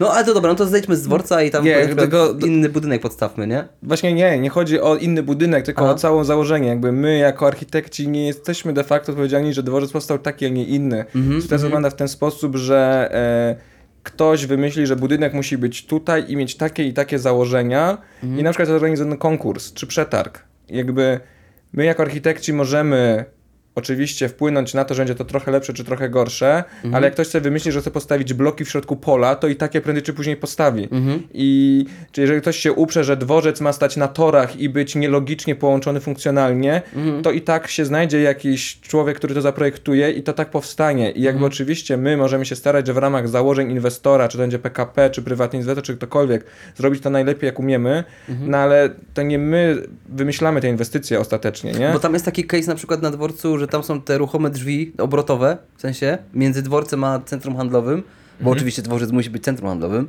e, i one jakby nie spełniają w ogóle norm BHP, z tego co się orientuję. To jest Te- kurwa jakby kropla, nie? No jest, nie, jasne, nie? Ale, ale jakby to są takie case'y, że jakby wy robicie swoją robotę i wy musicie przestrzegać przepisów i nagle ktoś robi taki bubel. Znaczy w tej kwestii akurat wydaje mi się, jakby po, z, z, jednej, z jednej strony jest tak, że, że są często tak po prostu debilnie napisane albo wytyczne konkursowe do konkursów na, Mhm. na obiekty użyteczności publicznej, ale akurat w tym wypadku to wydaje mi się, że to była super po prostu samowolka, nie? Że to nie jest kwestia, e, że to nie jest kwestia akurat źle rozpisanych e, wytycznych konkursowych, tylko w ogóle tam nie było konkursu. I No ale no dobra, no to było- teraz, no to no. Na, naświetlcie mi sprawę. Jak w, w, w kwestii dworca kolejowego, kurwa, który jest mega ważnym obiektem w każdym mieście, a szczególnie w takim mieście jak Poznań, bo to jest duże miasto, mówmy się, jest pół miliona mieszkańców, to jak takie coś może być samowolką? Ja rozumiem, że samowolką jest blok mieszkalny, w którym się nie zgadzają rury z gazem na przykład. Znaczy nie, nie, to nie chodzi o samowolkę w tym zakresie. Chodzi o to po prostu, że jeżeli jest taki ważny obiekt, to na to powinien być ogłoszony konkurs. Procedura powinna być przeprowadzona w sposób przemyślany, na zasadzie niech się wypowie 20 biur projektowych, jaki jest pomysł, żeby taki dworzec był najlepszy pod kątem funkcjonalnym, estetycznym i tak dalej. A tu po prostu PKP, nie konsultując z nikim, zatrudniło sobie jakiegoś architekta, którego nikt nie zna. Z Węgier? E, centrum handlowe z budżetem z Węgier po prostu stwierdziło, my wybudujemy wam dworzec za darmo, ale dokleimy do tego galerię handlową i po prostu PKP to klepnęło i nikt nie miał nad tym żadnej kontroli, więc jakby chodzi o to, że to jest samowolka po prostu inwestycyjna PKP No, no, i mhm. nikt rozsądny nawet na to nie miał okazji spojrzeć, tylko po prostu nagle się okazało, ok, jest pozwolenie na budowę, nagle się dzieje i jesteśmy po prostu postawieni przed faktem dokonanym. Mhm. E, przy takich typu inwestycjach powinien być po prostu konkurs i wtedy byśmy wyłonili lepszy projekt i to by inaczej zupełnie wyglądało, tylko że to trwa, to kosztuje, to się komuś nie opłaca, a tutaj ktoś postawił nam dworzec za darmo, ale ma galerię handlową też dzięki temu, nie? Jakby no, Mhm, mhm. pieniądz się zgadza. No tak. A to był Grobelny jeszcze, czy Jaśkowiak? To klepnął? Bo nie pamiętam. Grobelny chyba. Grobelny chyba, nie? Grobelny, tak wygląda ale to Grobelny, też nie? jeszcze- No. To też jeszcze jest, e, żeby nie bronić Grobelnego akurat, bo tam nie ma czego bronić. Dziękuję. Ale w tamtych czasach też były o tyle inne przepisy, że tereny PKP były tak zwanymi terenami zamkniętymi, Mhm. czyli coś takiego jak tereny wojskowe. E, To się już zdążyło zmienić, ale przynajmniej w tym czasie, kiedy był bu- budowany dworzec, to w momencie, kiedy to był teren zamknięty, to PKP mogło sobie robić tam co chciało i miasto nie miało co do, nic co do powiedzenia. Mhm. Bo normalnie rzecz biorąc, robiąc jakąkolwiek inwestycję, no musisz uzyskać pozwolenie na budowę w urzędzie miejskim. A jak to były tereny zamknięte, to PKP to sobie załatwiało po swojemu, a, A, no tak, miasto nie okej. miało nic do No. powiedzenia, po prostu PKP powiedział, my stawiamy sobie taki dworzec, a miasto Mhm, mhm. z punktu widzenia prawnego. Oczywiście innym aspektem jest to, że trzeba było rozmawiać i tak dalej, i dyskutować, nawet poza już tymi prawnymi aspektami, Mhm. no ale ostatecznie PKP mogło zrobić co chciało. No a co, ludzie mają na to wpływ, jakby mi się coś nie podoba, czy miastu się coś nie podoba, bo, bo ktoś przegina pałę ewidentnie. Powiedzmy, że teraz by nagle się zaczęły jakieś takie konkretne ruchy z tym starym dworcem, nie? Że tam by w ogóle powstało już nie wiadomo co. Yy, No to jak yy, ja mam jakiś wpływ na to? Co, petycje, protesty, czy, czy to już się dzieje po prostu, tak? I za bardzo nie mam wpływu, tak? Kurwa, smutne. Znaczy nie, no to jest w ogóle taka, taka złudna iluzja, że masz na cokolwiek wpływ. To jest, to jest fajne, nie? To jest jak, jakbym słuchał studentów pierwszego roku po prostu, nie? Tak, my zmienimy świat. Gówno, no nic nie możesz, no co? No, No, no, no tak. wiesz, no możesz wyjść na ulicę i kurde napluć na kogoś, no i No. tyle. Z transparentem. Chcemy dworca dla ludzi, a nie dla wielkich jebanych korporacji. Byliście na No i dworcu tyle. i te perony widzieliście teraz tą numerację nową tych peronów, czy nie? Bardzo się Jezus. cieszę, że się zmieniła. Kurwa, można było to zrobić lepiej, nie? No, No. a ja już jestem zły teraz, bo, ja- bo już byłem przyzwyczajony do tej starej i już Ja ogóle szczerze nie mówiąc wiem, co się dzieje. powątpiewam, czy ta nowa numeracja nie jest czasem gorsza Mhm. od tej starej. Ja też tak mam wrażenie, no. Nie wiem, ale no.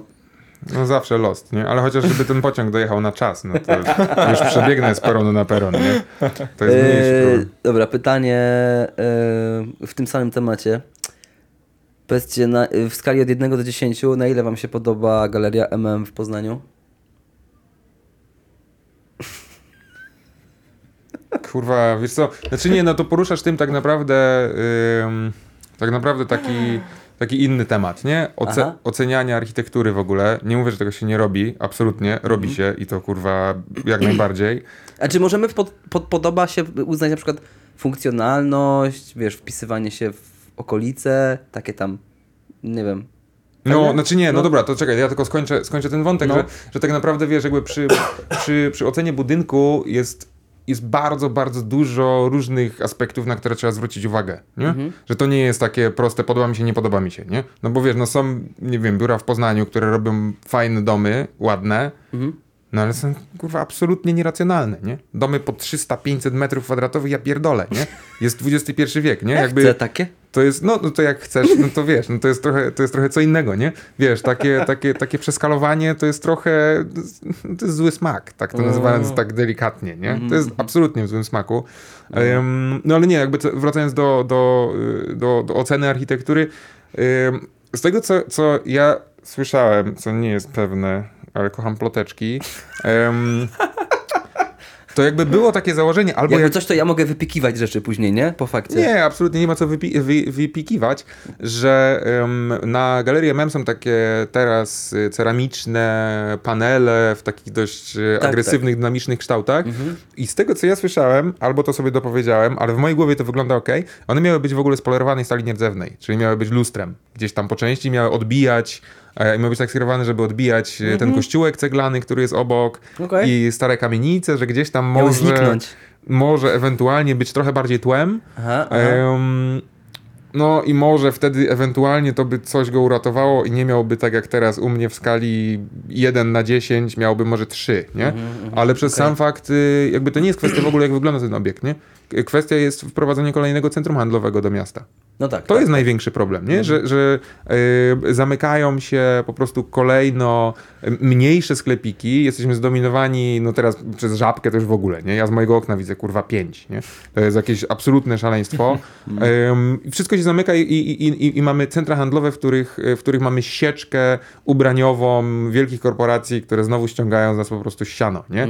I ludzie to kupują i cały ten gówniany biznes się, się, się napędza i wszyscy noszą kurwa spodnie szyte przez dzieci e, w Wietnamie i nie czują w ogóle się z tym źle, nie? To jest jakby... No, no, no, No. tak, tak, tak. No, znaczy ja w, w wstydu, obronie nie? jakby ludzkości powiem tylko to, że w pewien sposób zarabiając tyle, co młody kreślarz, trochę cię nie stać na inne ciuchy, nie? Jakby niż te, które szyją dzieci. Wiesz o co chodzi, że... No właśnie nie wiem o co chodzi, bo No. ży- żyjemy w XXI wieku, mamy coś takiego na przykład Vinted, A to prawda. Nie, no dobra, okej, to jest super argument, tak. czyli mamy No. lumpex, do którego nie Tak. musisz przychodzić i masz tam w chuj po prostu rzeczy, które Prawda. są tanie, dobrej jakości. Sam mam polarek tam Znaczy wciąż to są uszyte przez dzieci, tylko że Absolutnie, kolejny raz ale użyte. nie, nie, wspierasz tego, nie wspierasz tego biznesu do końca, nie? Nosząc No coś, tak, co tak, jest z tak, drugiego, użyte, no. trzeciego, czasami czwartego obiegu, nie?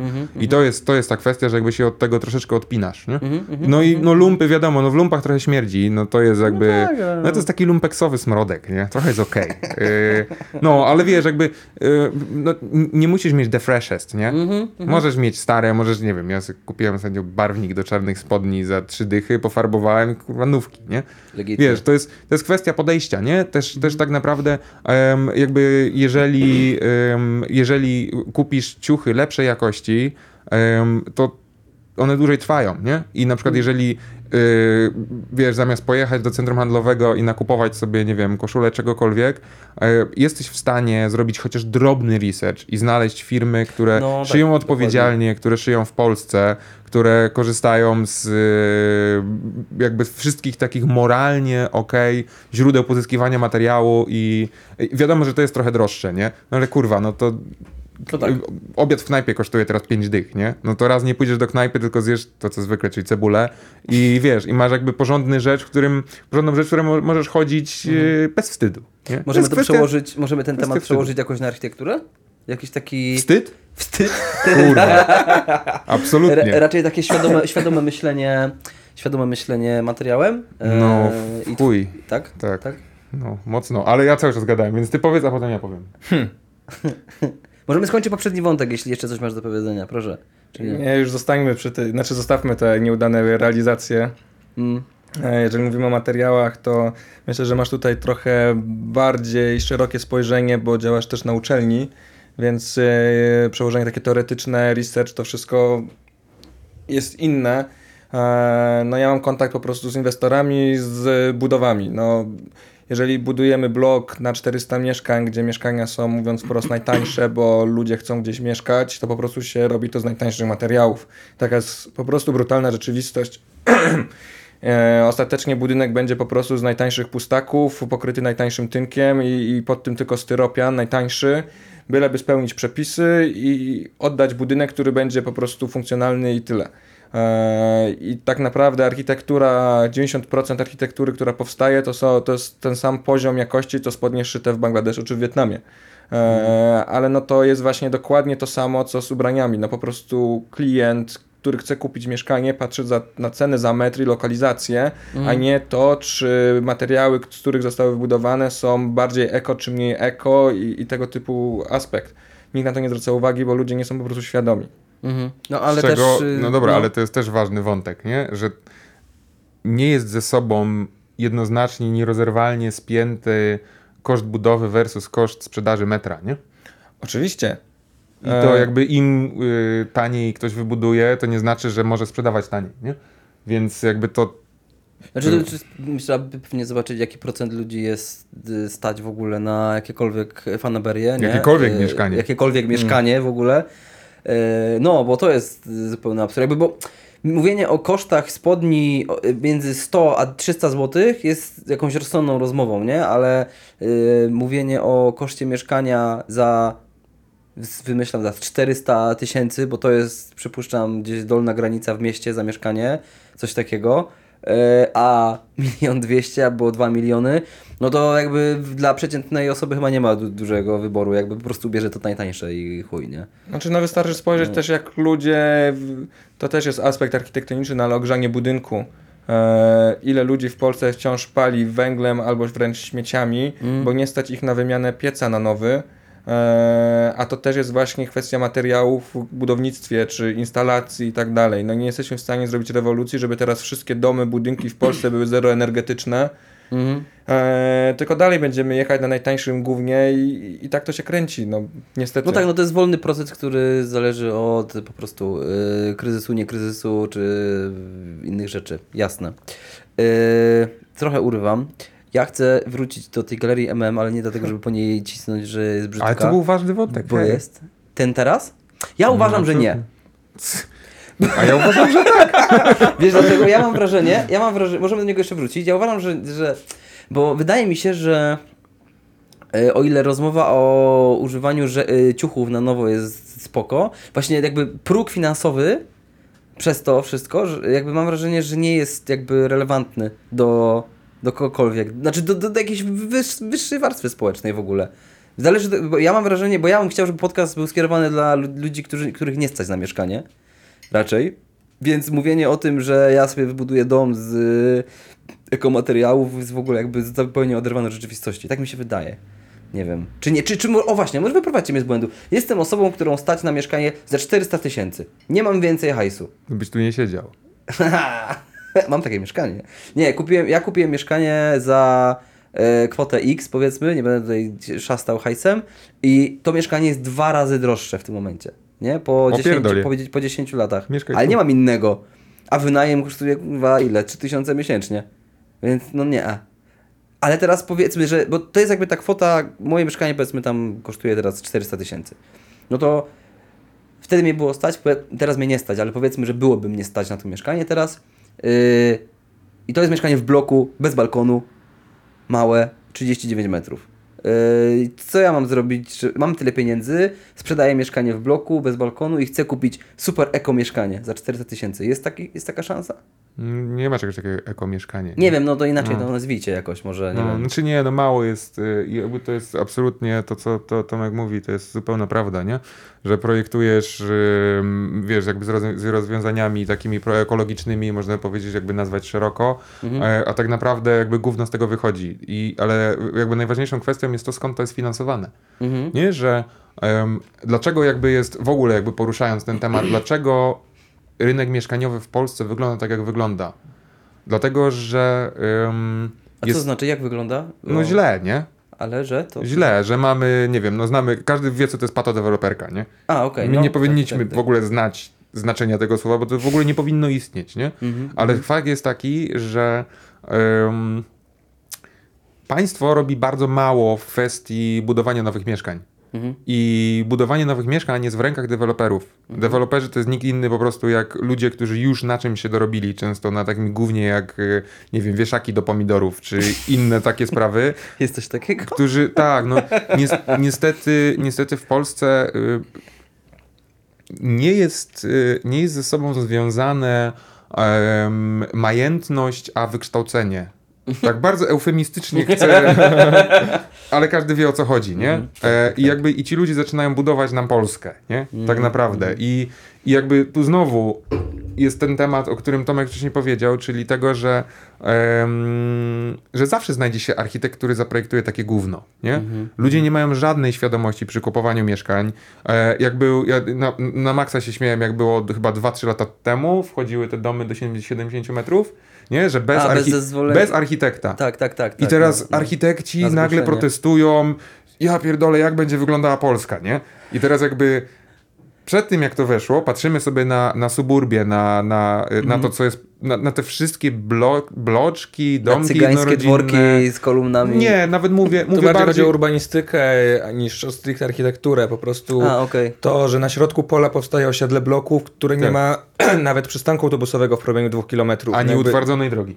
Mhm. Tak. Tak, tak, tak. To jest, to, jest, to jest dokładnie to. I to gówno, bo tego nie można nazwać inaczej, a w Polsce jest, tak- są miliony takich budynków szeregowych na, na, na polach bez dostępu do transportu e, publicznego, e, jest projektowany przez architekta z uprawnieniami, bo musi.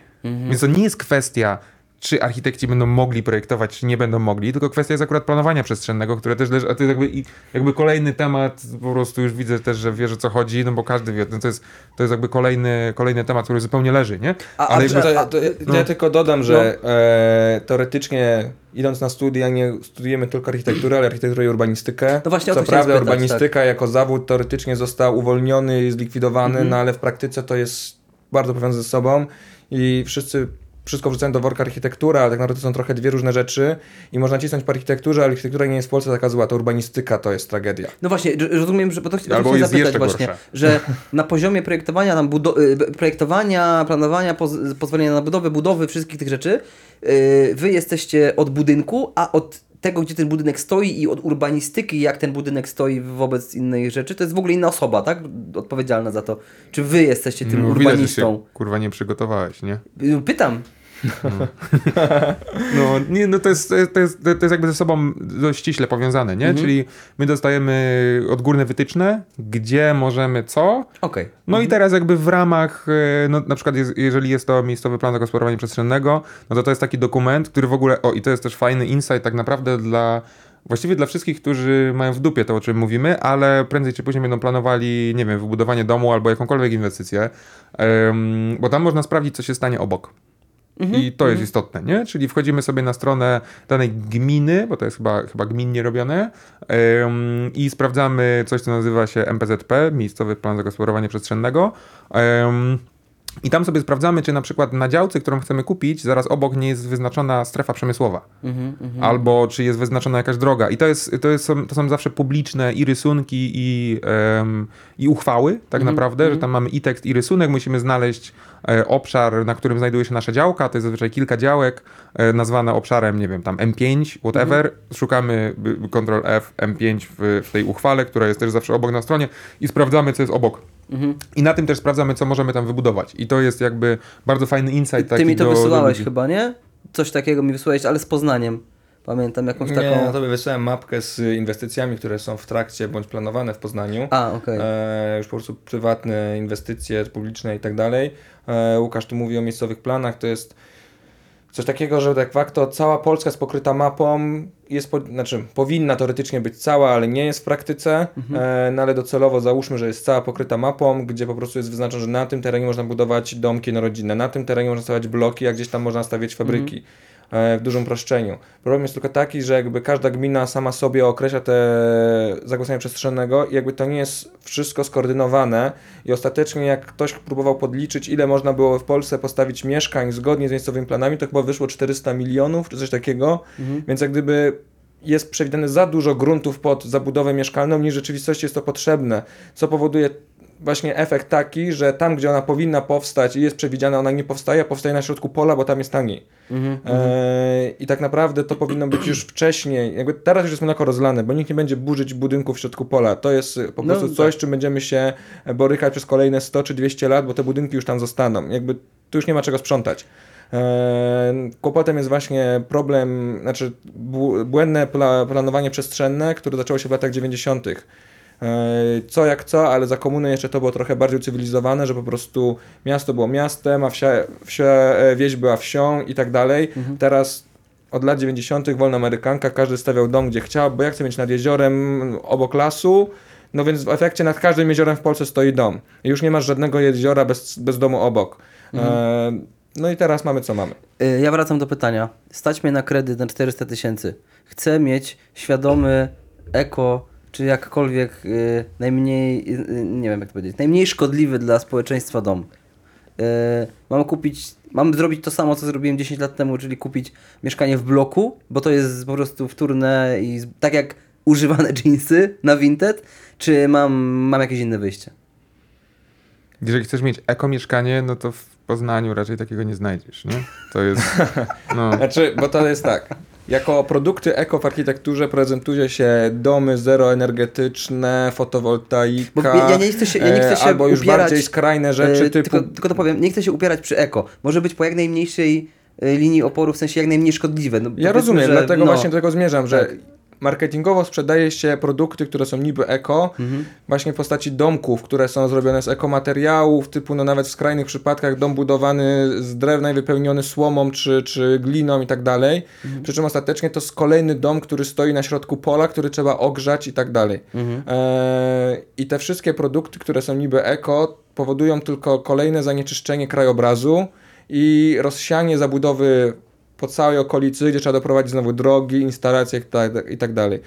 I ostatecznie okazuje się, że najbardziej eko jest mieszkanie w bloku, w zwartej zabudowie w mieście. gdzie- Wiedziałem. no, ale taka jest rzeczywistość, no bo jeżeli masz budynek, w którym jest 200 mieszkań, Mhm. to w cudzysłowie te mieszkania ogrzewają się wzajemnie, a nie masz domek na Prawda. środku pola, który ma cztery ściany i dach i wszędzie ucieka ciepło na zewnątrz zimą i do tego jeszcze ten domek stoi daleko gdzieś, gdzie trzeba dociągnąć y, kolejny kilometr y, asfaltu do tego domku, żeby można było dojechać i jeszcze będzie jeździć autobus po wsiach, który będzie truł spalinami, żeby te wszystkie domki objechać. Mhm. Więc y, no, rozwiązaniem, żeby było eko, jest po prostu skupiać ludzi w miastach, a nie rozlewać to po polach. Więc e, tylko z drugiej strony nie ma czegoś takiego jak ekobloki, bo mieszkanie w bloku kupuje się od dewelopera, który chce po prostu wybudować jak najtaniej, sprzedać jak najdrożej, więc masz po prostu bloki budowane z pustaków, z betonu i tyle, i żadnych ekomateriałów. Więc e, Czyli jakby wszyscy są przegrani. No, znaczy, wiesz, to co, to, co mówi Tomek jest, jest ważną rzeczą, czyli to, to dogęszczanie miasta, nie? Tak naprawdę jakby duża gęstość miasta to jest w ogóle, to jest, to jest paradoksalnie dość eko rzecz, nie? Czyli taka, że nas jest, jest gęsto w jednym miejscu. Mrowisko, fajne takie. No mrowicho, no, trochę tak. Ciepłe takie, no. Trochę takie mrowicho, Mhm. wiadomo, że to wszystko powinno iść jakby tak z, z takim y, pięknym określeniem zrównoważonym rozwoju, nie? Mhm, Czyli jakby no, nie ciśniemy na maksa w żadną stronę, nie? Szukamy jakby tego złotego środka. Mhm. Em, no Poznań teraz się dość mocno, dość mocno dogęszcza i absolutnie en- energetycznie em, mieszkanie w, w budynku wielorodzinnym, jakim też jest blok, no jest, jest dużo sensowniejsze, bo się dogrzewa z każdej strony. No, mróweczki się grzeją wzajemnie, nie? Więc No to, tak. to jest jak najbardziej okej. Tylko jakby tak, jeżeli, jeżeli mówimy o takiej radzie, jakby co by zrobić, Mhm. no to znowu jakby takie yy, dla tych, którzy, którzy szukają, no to jakby w kwestia ekologii tutaj może niekoniecznie, kwestia bardziej takiej racjonalności, to jak najbardziej, czyli mi się wydaje, że, że dużo sensowniej jest, y, jeżeli mamy kasę, y, spróbować kupić mieszkanie w starym budynku i zainwestować w jakąś rewitalizację tego, tego mieszkania samego w sobie, ym, gdzie jakby to ekologicznie jest ciężko, bo to są kamienice. Nie? Ale teraz no, trzeba, tak. trzeba dbać, trzeba się dokładać do ym, budżetu remontowego i tak dalej, i tak dalej i dbać o starą zabudowę, nie? a nie cały czas jakby y, wrzucać, wrzucać nowe budynki. Jeżeli kupujemy w nowym, to no ja projektuję trochę wnętrz i, i widzę po prostu jak złe są te rzuty, nie? I to są też rzeczy projektowane przez zespół architektów z uprawnieniami i tak dalej, i tak Jeżeli kupujemy załóżmy mieszkanie y, 80-metrowe i sprawdzamy, że sam korytarz ma 20 metrów, to coś jest kurwa nie tak, nie?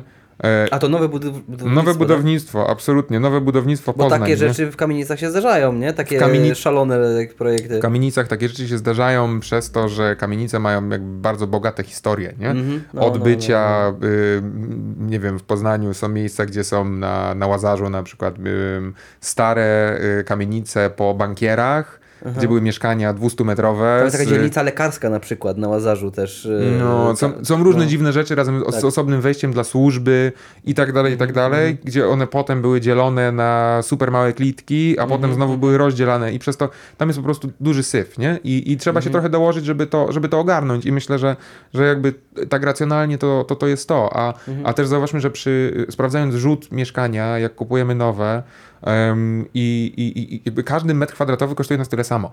Mhm, mhm. I to metr gównianego korytarza, tak jak i funkcjonalnej kuchni, nie? No tak. Więc to jest jakby super najważniejsze. Myślę, że ym, no od razu można odrzucić mieszkania, które, które mają wejście z narożnika, nie? To jest jakby bardzo ciężko jest zrobić dobry rzut, gdzie jest wejście z narożnika, nie? I to jest też to, że ym, jakby, no bo mieszkanie 70 metrów to jest już, jakby w deweloperce to jest już duże mieszkanie, nie? To jest już spokojnie duże mieszkanie i to też zależy wszystko od jego układu, nie? I, i, i, i to jest coś, z czego... Yy, gdzie no, nas to trochę, trochę ciśnie szef pracowni, ale y, jakby tak bardzo sensownie, nie? Żeby ten rzut był kurwa taki, jak ma być, nie? Po prostu funkcjonalny, pozdrawiam całą pracownię Elo. Em, I jest kwestia tego, że, że naprawdę na 50 metrach jesteś w stanie zrobić dużo lepsze funkcjonalnie mieszkanie niż na chujowych 90, nie? Mhm, mhm. I to jest ważne, żeby na to Y, zwracać uwagę. Yy, wiem, że wy robicie rewitalizację w firmie twojej też, między innymi, a, a wy robicie też rewitalizację, czy robicie nowe budynki? Jak to wygląda? Nowe. Nowe. Nowe. No właśnie, jak teraz, czy co, czy wy jesteście tym złym graczem na, Nie, czy nie? nie czy nie ma czegoś takiego? Taka Znaczy, wiesz- dygresja. no. Słowo rewitalizacja jest powszechnie używana w złym kontekście. Rewitalizuje się całe dzielnice, a nie poszczególne budynki, mieszkania czy tego typu rzeczy. Okej. My możemy mówić o renowacjach, remontach, tego Mhm. typu sprawy. E, Rewitalizacja jest procesem większym niż tylko architektura. Dotyczy też e, po prostu poszerzania walorów całej społeczności poprzez wprowadzanie nowych inicjatyw do dzielnic czy, czy jakichś nowych funkcji, tego typu sprawy. W każdym razie, jeżeli już mówimy o renowacjach budynków, e, co to za zamieszanie? bo, bo nam się piwko skończyło. Priorytety. tak, no dokładnie. W każdym razie, e, jako biuro robimy też renowację starych budynków, e, także właśnie mieszkalnych w centrum Poznania, e, kamienic sprzed 100 lat. E, jest to na pewno lepszy kierunek niż budowanie nowych budynków na przedmieściach, a zostawianie zaniedbanych budynków w mieście. Jakby no, w mieście w centrum już mamy wszystko, tramwaje, infrastrukturę i tak dalej, więc też z punktu widzenia już nawet klienta, w sensie kogoś, kto chce kupić mieszkanie, to też sugeruję, czy polecam jednak zainteresować się właśnie mieszkaniami w starych budynkach, gdzie zazwyczaj są to mieszkania lepiej zlokalizowane niż mieszkanie w bloku gdzieś na przedmieściu. Yy, Prosiłbym o ciszę na mikrofonie chwilowo. Dobrze. Uwaga. to się nazywa ASMR to się nazywa. Yy, no właśnie, a, ale jest chyba, mam takie wrażenie, że jest taki trend, jakaś taka nowa pseudo-chłopomania, że no za miastem, nie?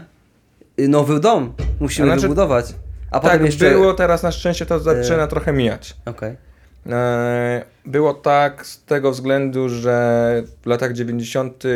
jeszcze stosunkowo mało ludzi miało samochód, ale jak już Mhm. ktoś się dorobił tego samochodu, to chciał mieszkać za miastem, bo jakby dostać się samochodem do miasta było mu stosunkowo wygodnie, bo nie było jeszcze korków. Mhm. Mógł sobie postawić duży dom, mieszkać komfortowo, mieć ogród, dzieciaki mogły sobie wybiegać na trawniku, pies mógł się wybiegać, wiadomo.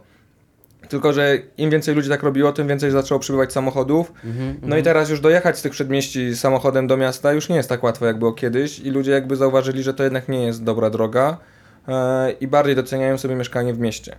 No ale tak jak już mówiliśmy wcześniej, no mleko się rozlało, te domy już powstały i one tam zostaną, więc y, wszystkie te przedmieścia to są ludzie, którzy są skazani na korzystanie z samochodu dzień w dzień, żeby dojechać do pracy, zawieźć dziecko do przedszkola, zrobić zakupy i, i w ten sposób. No i później mamy korki wszędzie, spaliny wszędzie i, i ludzie, którzy tylko siedzą w samochodach. Mhm. A wy mieszkacie w nowym czy w starym budownictwie? Ja mieszkam w nowym, O! ale w mieście. A kolega? Ja w mega starym. W mega starym. Hmm. A ty mieszkałeś na Kantaka kiedyś, pamiętam, w takiej kamienicy. Też w mega starym. Też w mega starym. Ja no. zawsze będę mieszkał w mega starym. Tylko no, mieszkanie No. w, w mega starym ma, ma plusy i minusy, nie? Jakby Mhm. wiadomo, że tutaj możemy mówić o takich rzeczach niemierzalnych jak dusza. Ośmiometrowy korytarz. Tak, nie, ja nie mam korytarza w ogóle akurat. E, ale no zazwyczaj w kamienicach jest problem z, z temperaturą, nie? Po prostu. No. I wody, i ciśnieniem. Tej, ja mieszkam na czwartym To mnie piętrze. tak i, przerażało zawsze. Tak, ja No, mieszkam na no. czwartym piętrze i wiesz, nie mam windy, nie? Dem, no to, to jest jakby, to już, to, to już wyklucza wiele, No, no, no, y, no. wiele osób mówi nope, nie? Że ja jakby się z tego, z tego mocno cieszę. Em, ale to jest, w kamienicach zawsze tak jest, że, że są stare instalacje i jest to problem e, zazwyczaj z wodą, z ciepłą, zimną, z ciśnieniem tej wody, Mhm. z ogrzewaniem, e, ze starymi oknami, z tym, że czasami wieje. No, są takie plusy i minusy, nie? Mieszkania w starym, więc to zawsze trzeba, jakby nowe ma też swoje plusy i minusy, no trochę inne, nie? Ale to wiadomo, Mhm. jakby pytanie, no czego, czego się szuka, nie? No tak, tak, tak, tak. Ja myślę, że jakby takim najważniejszym przesłaniem jest to, że e, jakby żyjemy w takich czasach, że, że, że może własny komfort to nie jest najważniejsza rzecz na świecie, nie? No tu mi przez ciebie taki Jaś Kapela przemawiał, nie, nie powiem, że nie. Yy, ty nie wiem, czy widzieliście ten wywiad z Jasią Kapelą w kanale sportowym? Ja Taki- nie widziałem żadnym wywiadu z nim, ale wiem, kto to jest. Tak? A, a kanał sportowy kojarzysz? Taki rak na YouTubie Mecz się pojawił. E, to jest taki, e, jest taki kolo, nazywa się, Boże, teraz już sobie nie przypomnę. W każdym razie kanał sportowy na YouTubie. Nazywa się kanał sportowy, mają dużo rzeczy o sporcie, ale też mają takie rzeczy typu Kuba Wojewódzki Show, że jest ten prowadzący, robi wywiady z ciekawym gościem, czy taki, przepraszam, takie gadające głowy. E, No i pojawił się tam kiedyś Jaś Kapela. Aha, no i ten prowadzący raczej zaprasza gości tak konfrontacyjnie, czyli żeby komuś powiedzieć, że a ty głupi jesteś, a cię kurwa nie lubię. To Wczoraj oglądałem wywiady z Alego G. a nie, no to to nie. To Genialna nie, rzecz. Nie, ale no tak, no gdzie to, to jest piękna sprawa, no Ali G, klasyka. Buja kasza. Bujaka. W każdym razie e, i, e, i o, Stanowski się nazywa. No i on tak konfrontacyjnie podchodzi do gości. A pozdrawiamy go? Że... Ty- Nie, wyjebany. Nie, Raz go wyjebany. na żywo widziałem przez okno i Czy jebać? już No, taki byłem. Wiesz, ja jestem też za tym, żeby jednak mieć jakieś zdanie, nie? Yy, Ja nie widziałem, Ja ci- ale mogę cię wesprzeć jako ziomka, że ja jebać. jebię, a ty obejrzyj sobie, oceń sam. No Spierdala, ale- jak jebiesz, to nie będę mu robił. Jebać, w każdym razie. Hmm. E, I zaprosił właśnie Janka Kapelę, który jest jakby z drugiej strony jebnięty, bo Jaś Kapela jest ziomeczkiem, który, e, który no i dużo brał narkotyków w życiu, jest też poetą, pracuje w krytyce politycznej, takie, tak ultralewicowo, e, ale też zaczął walczyć w walkach Fame MMA. A dlaczego my o nim mówimy w ogóle tam nie Zaraz już dążę. Jest jakaś, Robię ci tak? background, tak. Jakby Okej. Fame MMA? Tego? Ty, ty, ty wiesz o czym mowa, nie?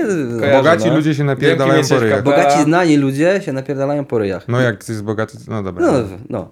E, I, e, no i generalnie ten Kolo, jakby on y, wystosował taki postulat, będąc klaunem jakim jest, ale jakby powiedział, że posiadanie dużego, że jemu, bo to też było śmieszne, że jemu akurat się trafiło, bo po rodzicach dostał duży dom i mieszkanie, czy tam coś takiego, czy właśnie wolno stojące chyba to było, tam w tej rozmowie wynikało z tego. W każdym razie posiadanie zbyt dużego domu, y, czy w ogóle domu, a, bo najlepiej w bloku, nie? Y, jest w ogóle grzechem, że małe, y, wspólnie, a, a cała reszta, jakaś taka, takie, na- tak jak ty powiedziałeś, że 500 metrów to już jest taki brak smaku, 200 metrów to jest brak smaku. No, że i teraz no, mnie to w sumie zastanawia. To jest ciekawy wątek, czy tak faktycznie jest, bo jeszcze kolejna dygresja. Ja kiedyś poznałem ziomeczka, yy, wracając do żabek, które się kurwa wszędzie tutaj yy, skaczą nam po ulicach naszych yy, poznańskich, nie tylko. W Warszawie trochę jest mniej tych żabek, ale też ich coraz więcej. Yy, ja poznałem gościa, który współtworzył w sklepy żabka. Yy, no i kurde, no, ciężko. W sensie intelektualnie, jakby, no właśnie duży dom, nie? że ten dom nie wiem ile miał set metrów. Był ogromny po prostu. Yy, pieniędzy tam było bardzo dużo, aż za dużo. Yy, I no i to się tak jakoś tak zgrywało, nie? Że ten niesmak, brak smaku w sensie, plus duży metraż domu, to wszystko tak grało. Brak ekologii, zupełny brak ekologii. No i teraz pytanie, czy kierować się tym, czyli małe mieszkanko, czy jak już mnie stać na milionowy dom za, na 100 metrów, to mam wyjebane Ale to jest dyskusja resztę. o tym, czy ludzie są próżni i, i potrzebują Mhm. się połechtać, stawiając sobie coś, czego ostatecznie nie potrzebują, inwestują w limuzynę, której też de facto nie potrzebują, bo mogliby równie dobrze jeździć czymś prostszym, zwyklejszym. No. Jakby to nie jest aspekt architektoniczny, to jest po prostu zwykła ludzka próżność, A, ale no która nie, ale objawia się projekt- we wszystkich, e, wszystkich aspektach życia. No, wiesz, z jednej strony tak, ale wy- wydaje mi się, że wyszliśmy tutaj akurat od y, świadomości konsumenta, nie? No to wiesz, no to Hmm? jakby konsumentów architektury jest naprawdę multum, nie? Więc jakby w tej kwestii wydaje mi się, że, że, że, to, że to może gdzieś nawiązywać, nie? Ale to jest jakby, to jest cały czas kwestia świadomości, nie? Kwestia świadomości i może jak mówimy, nie wiem, o skrajnej lewicy, o równości, em, no to mi się wydaje, że tutaj akurat no, kwestia y, racjonalności, nie? Bardziej tego, że, że jeżeli, jeżeli y, będziemy świadomie patrzeć na to, w jakiej my jesteśmy sytuacji teraz, no akurat pod względem ekologicznym, ale nie w kwestii, nie wiem, y, jakby patrzenia na y, zielone kwiatki, tylko, tylko w kwestii, jak rozpierdoliliśmy planetę, na której mieliśmy zajebiste warunki do życia i co ją rozpierdala, nie? No. I to jest jakby mega ważne, bo wiecie, no mamy kurwa internet, nie? W internecie jest dużo głupot, ale jest też dużo mądrych rzeczy, nie? Em, i, i, I jakby już no dużo jest raportów, które mówi, że my jesteśmy kurwa na skraju, nie? Absolutnym skraju em, jakby wytrzymałości naszego ekosystemu, że już kilka po prostu z, z, z jego wskaźników są, są dawno przekroczone, nie? I to idzie tylko w jedną stronę, e, w stronę jakby katastrofy na wielu, wielu polach, nie? Mm. No i ja dlatego trochę jakby No. od tego wyszedłem, bo chcę trochę na was zrzucić odpowiedzialność. Czy wy y, jesteście y, żołnierzami, którzy zaprojekt, po prostu projektują, czy macie w jakiś sposób pole do odmowy mega złego projektu? Jak No to wygląda? Zgłasza się do was inwestor. Znaczy, Mega problem. sytuacja wygląda taka, jak przychodzi inwestor z jakimś projektem, to naszą rolą jest zrobić ten projekt jak najrozsądniej, jak najlepiej, z, sugerować dobre rozwiązania projektowe, dobre materiały i tak dalej. Ale jeżeli po prostu przyjdzie inwestor z chorym wręcz pomysłem, no to mogę albo starać się to zrobić w miarę normalnie, albo powiedzieć nie, ale on po prostu pójdzie do kogoś innego i rynek jest taki, jaki jest, no ktoś to ostatecznie zrobi. To jest ten sam kasus, co chociażby z tym dworcem, no ktoś to zrobił, nikt nie wie nawet, kto to był. No, Ale znaczy nie, jakby wiesz problemem jest no. jakby świadomość, którą jakby gron architektów nie jest jedynym czynnikiem, który jest w stanie tę sytuację zmienić. Bo zmienić bardziej mogłaby po prostu, tak jak Łukasz wspomina, świadomość konsumenta, że ludzie by nie chcieli kupować czegoś, co jest złe, ale że dalej jest popyt na, na gówno, no to po prostu ktoś to gówno sprzeda i ktoś to narysuje. Prędzej czy później. I no okej, może mówić, architekci są fajni, będziemy się bronić, no ale ktoś te gówna rysuje, więc e, taka jest rzeczywistość. No, ale dobra, ja się zgadzam trochę, ale z drugiej strony jakby tak y, y, wydaje mi się, że, że z twojej wy- wypowiedzi można by odczytać, że że właściwie jest, jako, jako architekt jest bardzo okej tobie robić byle gówno, bo tak czy owak ktoś przyjdzie i zrobi Nie. byle gówno, nie? Nie, Wiesz, nie, nie, nie o to mi chodzi. no. Bardziej przykład taki, no Ale wiem o co chodzi, Są absolutnie. konkursy, Jest, no, konkursy, no, które no. już z założenia są złe. Eee, na przykład właśnie stawianie bloków w środku pola i ktoś robi na, tym, na to konkurs. No i teraz Nie fajnie wiem, by jest- było, gdyby wszyscy to zbojkotowali i jakby uświadomili inwestora, halo, nie tędy droga. Ale inwestor już ma działkę i już ją kupił z tym zamierzeniem i po prostu będzie do tego brnął, żeby to zrobić.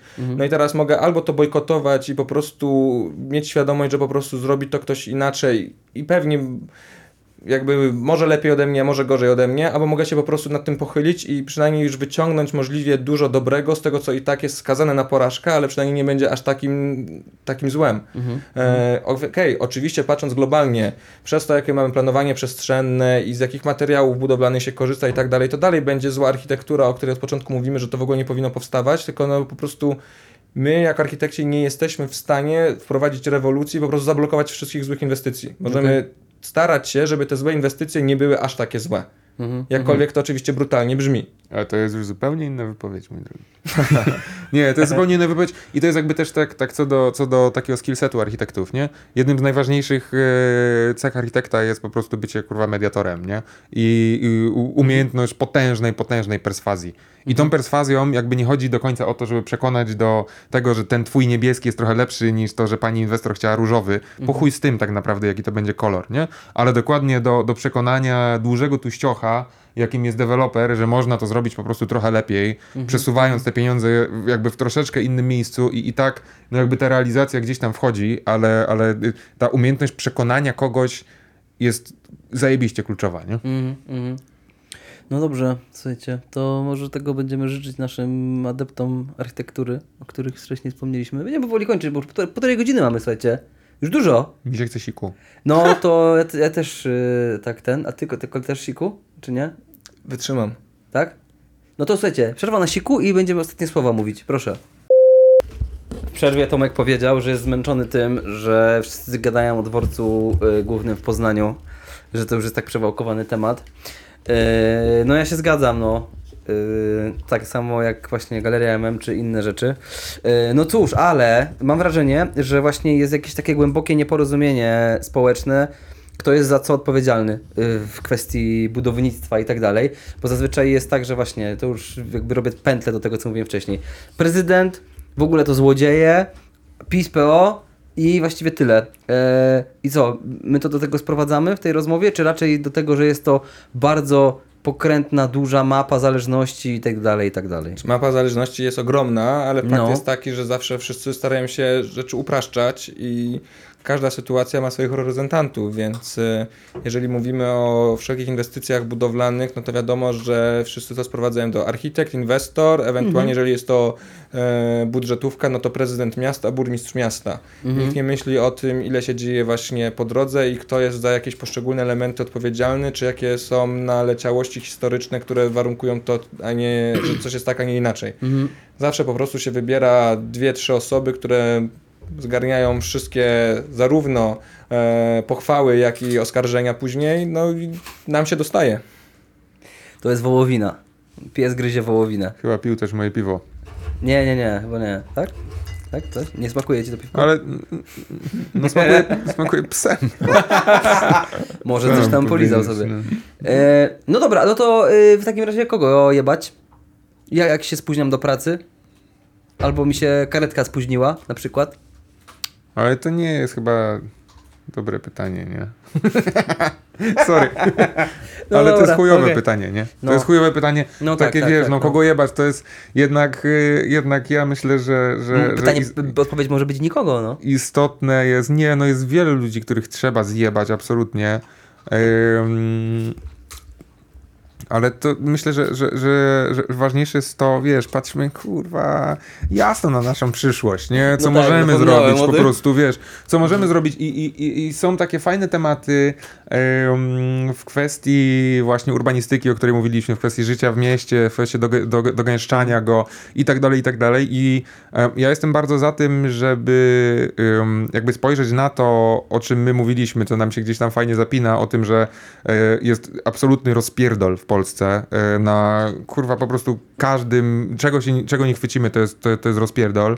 Em, I musimy wziąć sprawę w swoje ręce. Po prostu. Mm, no, I są, i są y, i to nie jest kwestia wychodzenia na ulicę i krzyczenia, bo to jak widzimy po protestach, które były już się skończyły, nie? Właściwie teraz już jest tego mniej. Gdzieś największe były chyba ze 3-4 lata temu.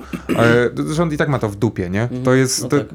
to jest niestety słabe narzędzie, nie? Ono powinno działać dużo lepiej, ale niestety nie działa. E, I w kwestii, w kwestii urbany jest, e, jest taka, taka gałąź urbanistyki, która nazywa się tactical urbanism i nie trzeba mieć absolutnie urbanizm taktyczny po polsku, ale chyba to nie ma takiej nazwy. Nie trzeba mieć absolutnie żadnej edukacji, żeby to robić. I to jest kwestia takich, takich drobnych ruchów, żeby poprawić miasto jako miejsce do mieszkania. I to, o czym Tomek mówił, o tej suburbii, o tych, że ludzie przyjeżdżali do miasta samochodem do pracy i z niego wyjeżdżali, absolutnie się zgadzam. Zrobiło się za gęsto, ale też z drugiej strony, dlatego jest większe e, zapotrzebowanie i też większa chęć na mieszkanie w mieście, bo miasto ma do zaoferowania coraz więcej. Miasto ma, ma taki, taki unikatowy, em, unikatową gęstość, w której my mijamy nowych, znajomych ludzi, tam się po prostu dużo, dużo dzieje, nie? Zwłaszcza młodych do miasta ciągnie, ale też na szczęście w miastach robi się coraz zieleniej. Wiadomo, że w Poznaniu jest betonowy Jacek i jakby jest słabo, ale tak naprawdę i tak i tak staje, jakby jeżeli zobaczymy bilans, to Poznań staje się bardziej zielonym miastem, nie? Mimo jakby do nie, niektórych decyzji, które są złe tak naprawdę projektowo i tu absolutnie architekci są odpowiedzialni, mówię, nie wiem, o Marcinie na przykład świętym i tak dalej. Spokojnie można by tam było zrobić więcej nawierzchni, które są przepuszczalne, nie? I teraz właśnie Wracając do tego, jak poprawić nasze warunki, e, warunki życia tutaj, czyli jakby trzeba spojrzeć na problem globalnie najpierw w kontekście wody. Nie? Czyli woda, em, woda i hasło retencja. To jest w ogóle hasło klucz, nie? Czyli generalnie jakby, żeby to, żeby to wytłumaczyć naj, najprościej, to jest tak, że woda, która nam spadnie deszczowa powinna w, być wchłonięta w ten grunt, na który ona spadła. Nie powinna być nigdzie odprowadzana. Gdzie im mamy więcej utwardzonych powierzchni, tym więcej tej wody jest prowadzone e, bezpośrednio do rzeki przez kanalizację em, i, i coraz mniej paruje z tego miejsca, w którym ona spadła. Jest jakby coraz szybszy odpływ tych wód. Im my bardziej możemy e, zwolnić odpływ wód, wód, tym lepiej. Nie? I teraz tak, jakby wchodzimy do takiej części praktycznej, jak to powinno działać. Po pierwsze, jeżeli ktoś ma domek albo przez jego balkon przechodzi rynna, to zbierać tę wodę tam. Po prostu zbierać ją do beki, niech ona paruje, niech piją z tego te jebane gołębie i wszystkie inne. Em, I róbmy, jest bardzo ciekawy ruch jak depaving, czyli depejwowanie, czyli... e, Tak zwane odbruki. Odbruki, absolutnie, absolutnie. Co to Odbruki jest? bierzemy. Y, to, jak wiesz, to ty powiedz, bo ja pierdolę No, cały czas. To jest in, A ty inicjatywa, się która zgadzasz, chyba... rozumiem, z tym podejściem, Tak, tak? oczywiście, że tak. Jakby odbruki to są jakby dwie drogi. Jedna droga to jest to, co jakby robi oficjalnie samorząd. No w Poznaniu to widać, że na coraz większych y, ilości chodników w historycznych dzielnicach typu Jeżdżyce, Łazarz, y, Wilda po prostu są rozbierane kawałki chodników po to, żeby wprowadzić zieleń w miejscu, gdzie jej wcześniej nie było. Nawet jeżeli to są małe poletka z krzaczkami, czy wsadzenie małych drzewek, to i tak jest to kierunek w dobrą stronę. A innym e, objawem takiego czy inną metodą na odbruki jest inicjatywa, która chyba wyszła z Rotterdamu, jeśli dobrze kojarzę. Bardzo fajny ruch ze strony miasta, gdzie miasto zachęciło mieszkańców, że mieszkańcy sami zaczęli rozbierać chodniki przy swoich budynkach w jakiejś szerokości pasa od budynku. Czyli jeżeli chodnik ma załóżmy 2 metry szerokości w jakimś miejscu w Rotterdamie, to mieszkańcy mają prawo rozebrać pas pół metra szerokości wzdłuż budynku i posadzić sobie grządkę pod budynkiem i posadzić bluszcz, który się będzie wił po budynku po to, żeby wprowadzać więcej zieleni i w ten sposób e, zadbać o lepszy mikroklimat, lepszą retencję wody i tak dalej. Em, Trochę zmieniając temat e, odbruków, ale właśnie żeby powiedzieć coś pozytywnego, to jednak świadomość mm, też w Polsce rośnie, e, zarówno w kontekście ekologii, coraz więcej się mówi właśnie o tym zalewaniu miast betonem. Nikt o tym nie mówił 10 lat temu, taka jest prawda. Jakby powstawały kolejne projekty, nikt się nie zastanawiał, ile będzie drzew w mieście. Teraz jakby każda inicjatywa, która się dzieje w mieście, to wszyscy krytykują, że za dużo betonu. Aż to poszło w trochę skrajną stronę, mam wrażenie, ale może i dobrze, bo jednak jak ludzie o tym krzyczą, no to e, decyzje są inne i jakby ten zieleń się wprowadza. E, Ale z takich pozytywnych przykładów, e, jako biuro projektowe prowadzimy inwestycje dla TBS-ów, czyli tanie budownictwo społeczne. Jest to spółka gminna. Każde miasto czy gmina ma swoje takie TBS-y, teoretycznie powinna mieć, żeby po prostu zapewniać też warunki lokalowe dla, dla mieszkańców danej gminy. I robiąc tę inwestycję, znaczy inwestycja została poprzedzona konkursem, gdzie już w założeniach konkursu były właśnie rozwiązania proekologiczne, czyli coś, czego, o czym jeszcze 5 czy 10 lat temu takie spółki jak TBS by nawet nie myślały, a teraz już TBS ogłaszają konkurs i jest powiedziane, że ma być retencja wody na terenie w sposób jakiś przemyślany. I my robimy inwestycje na cztery tanie bloki w Kaliszu, gdzie na środku będzie ogród deszczowy. To świadczy o tym, że świadomość rośnie e, i to rośnie też po stronie decydentów, e, samorządów, więc jakby kierunek na pewno jest dobry. E, Mam poczucie, że jakby ta świadomość i tak już jest za późno, bo i tak jesteśmy skazani na katastrofę klimatyczną i te wszystkie inne problemy, no ale chociaż tyle dobrego, że, że te, te sposób myślenia się zmienia w dobrą stronę. No, ale to też jest takie destrukcyjne, nie? Wiesz, jakby to nie jest tak, że jesteśmy skazani już, że i tak będzie chujowo, więc teraz No nie, wszyscy no. jeździmy kurwa złotymi suwami, nie? Nie, oczywiście, no, No. tego nie To pochwalam. nadal właśnie, jest wieśniactwo.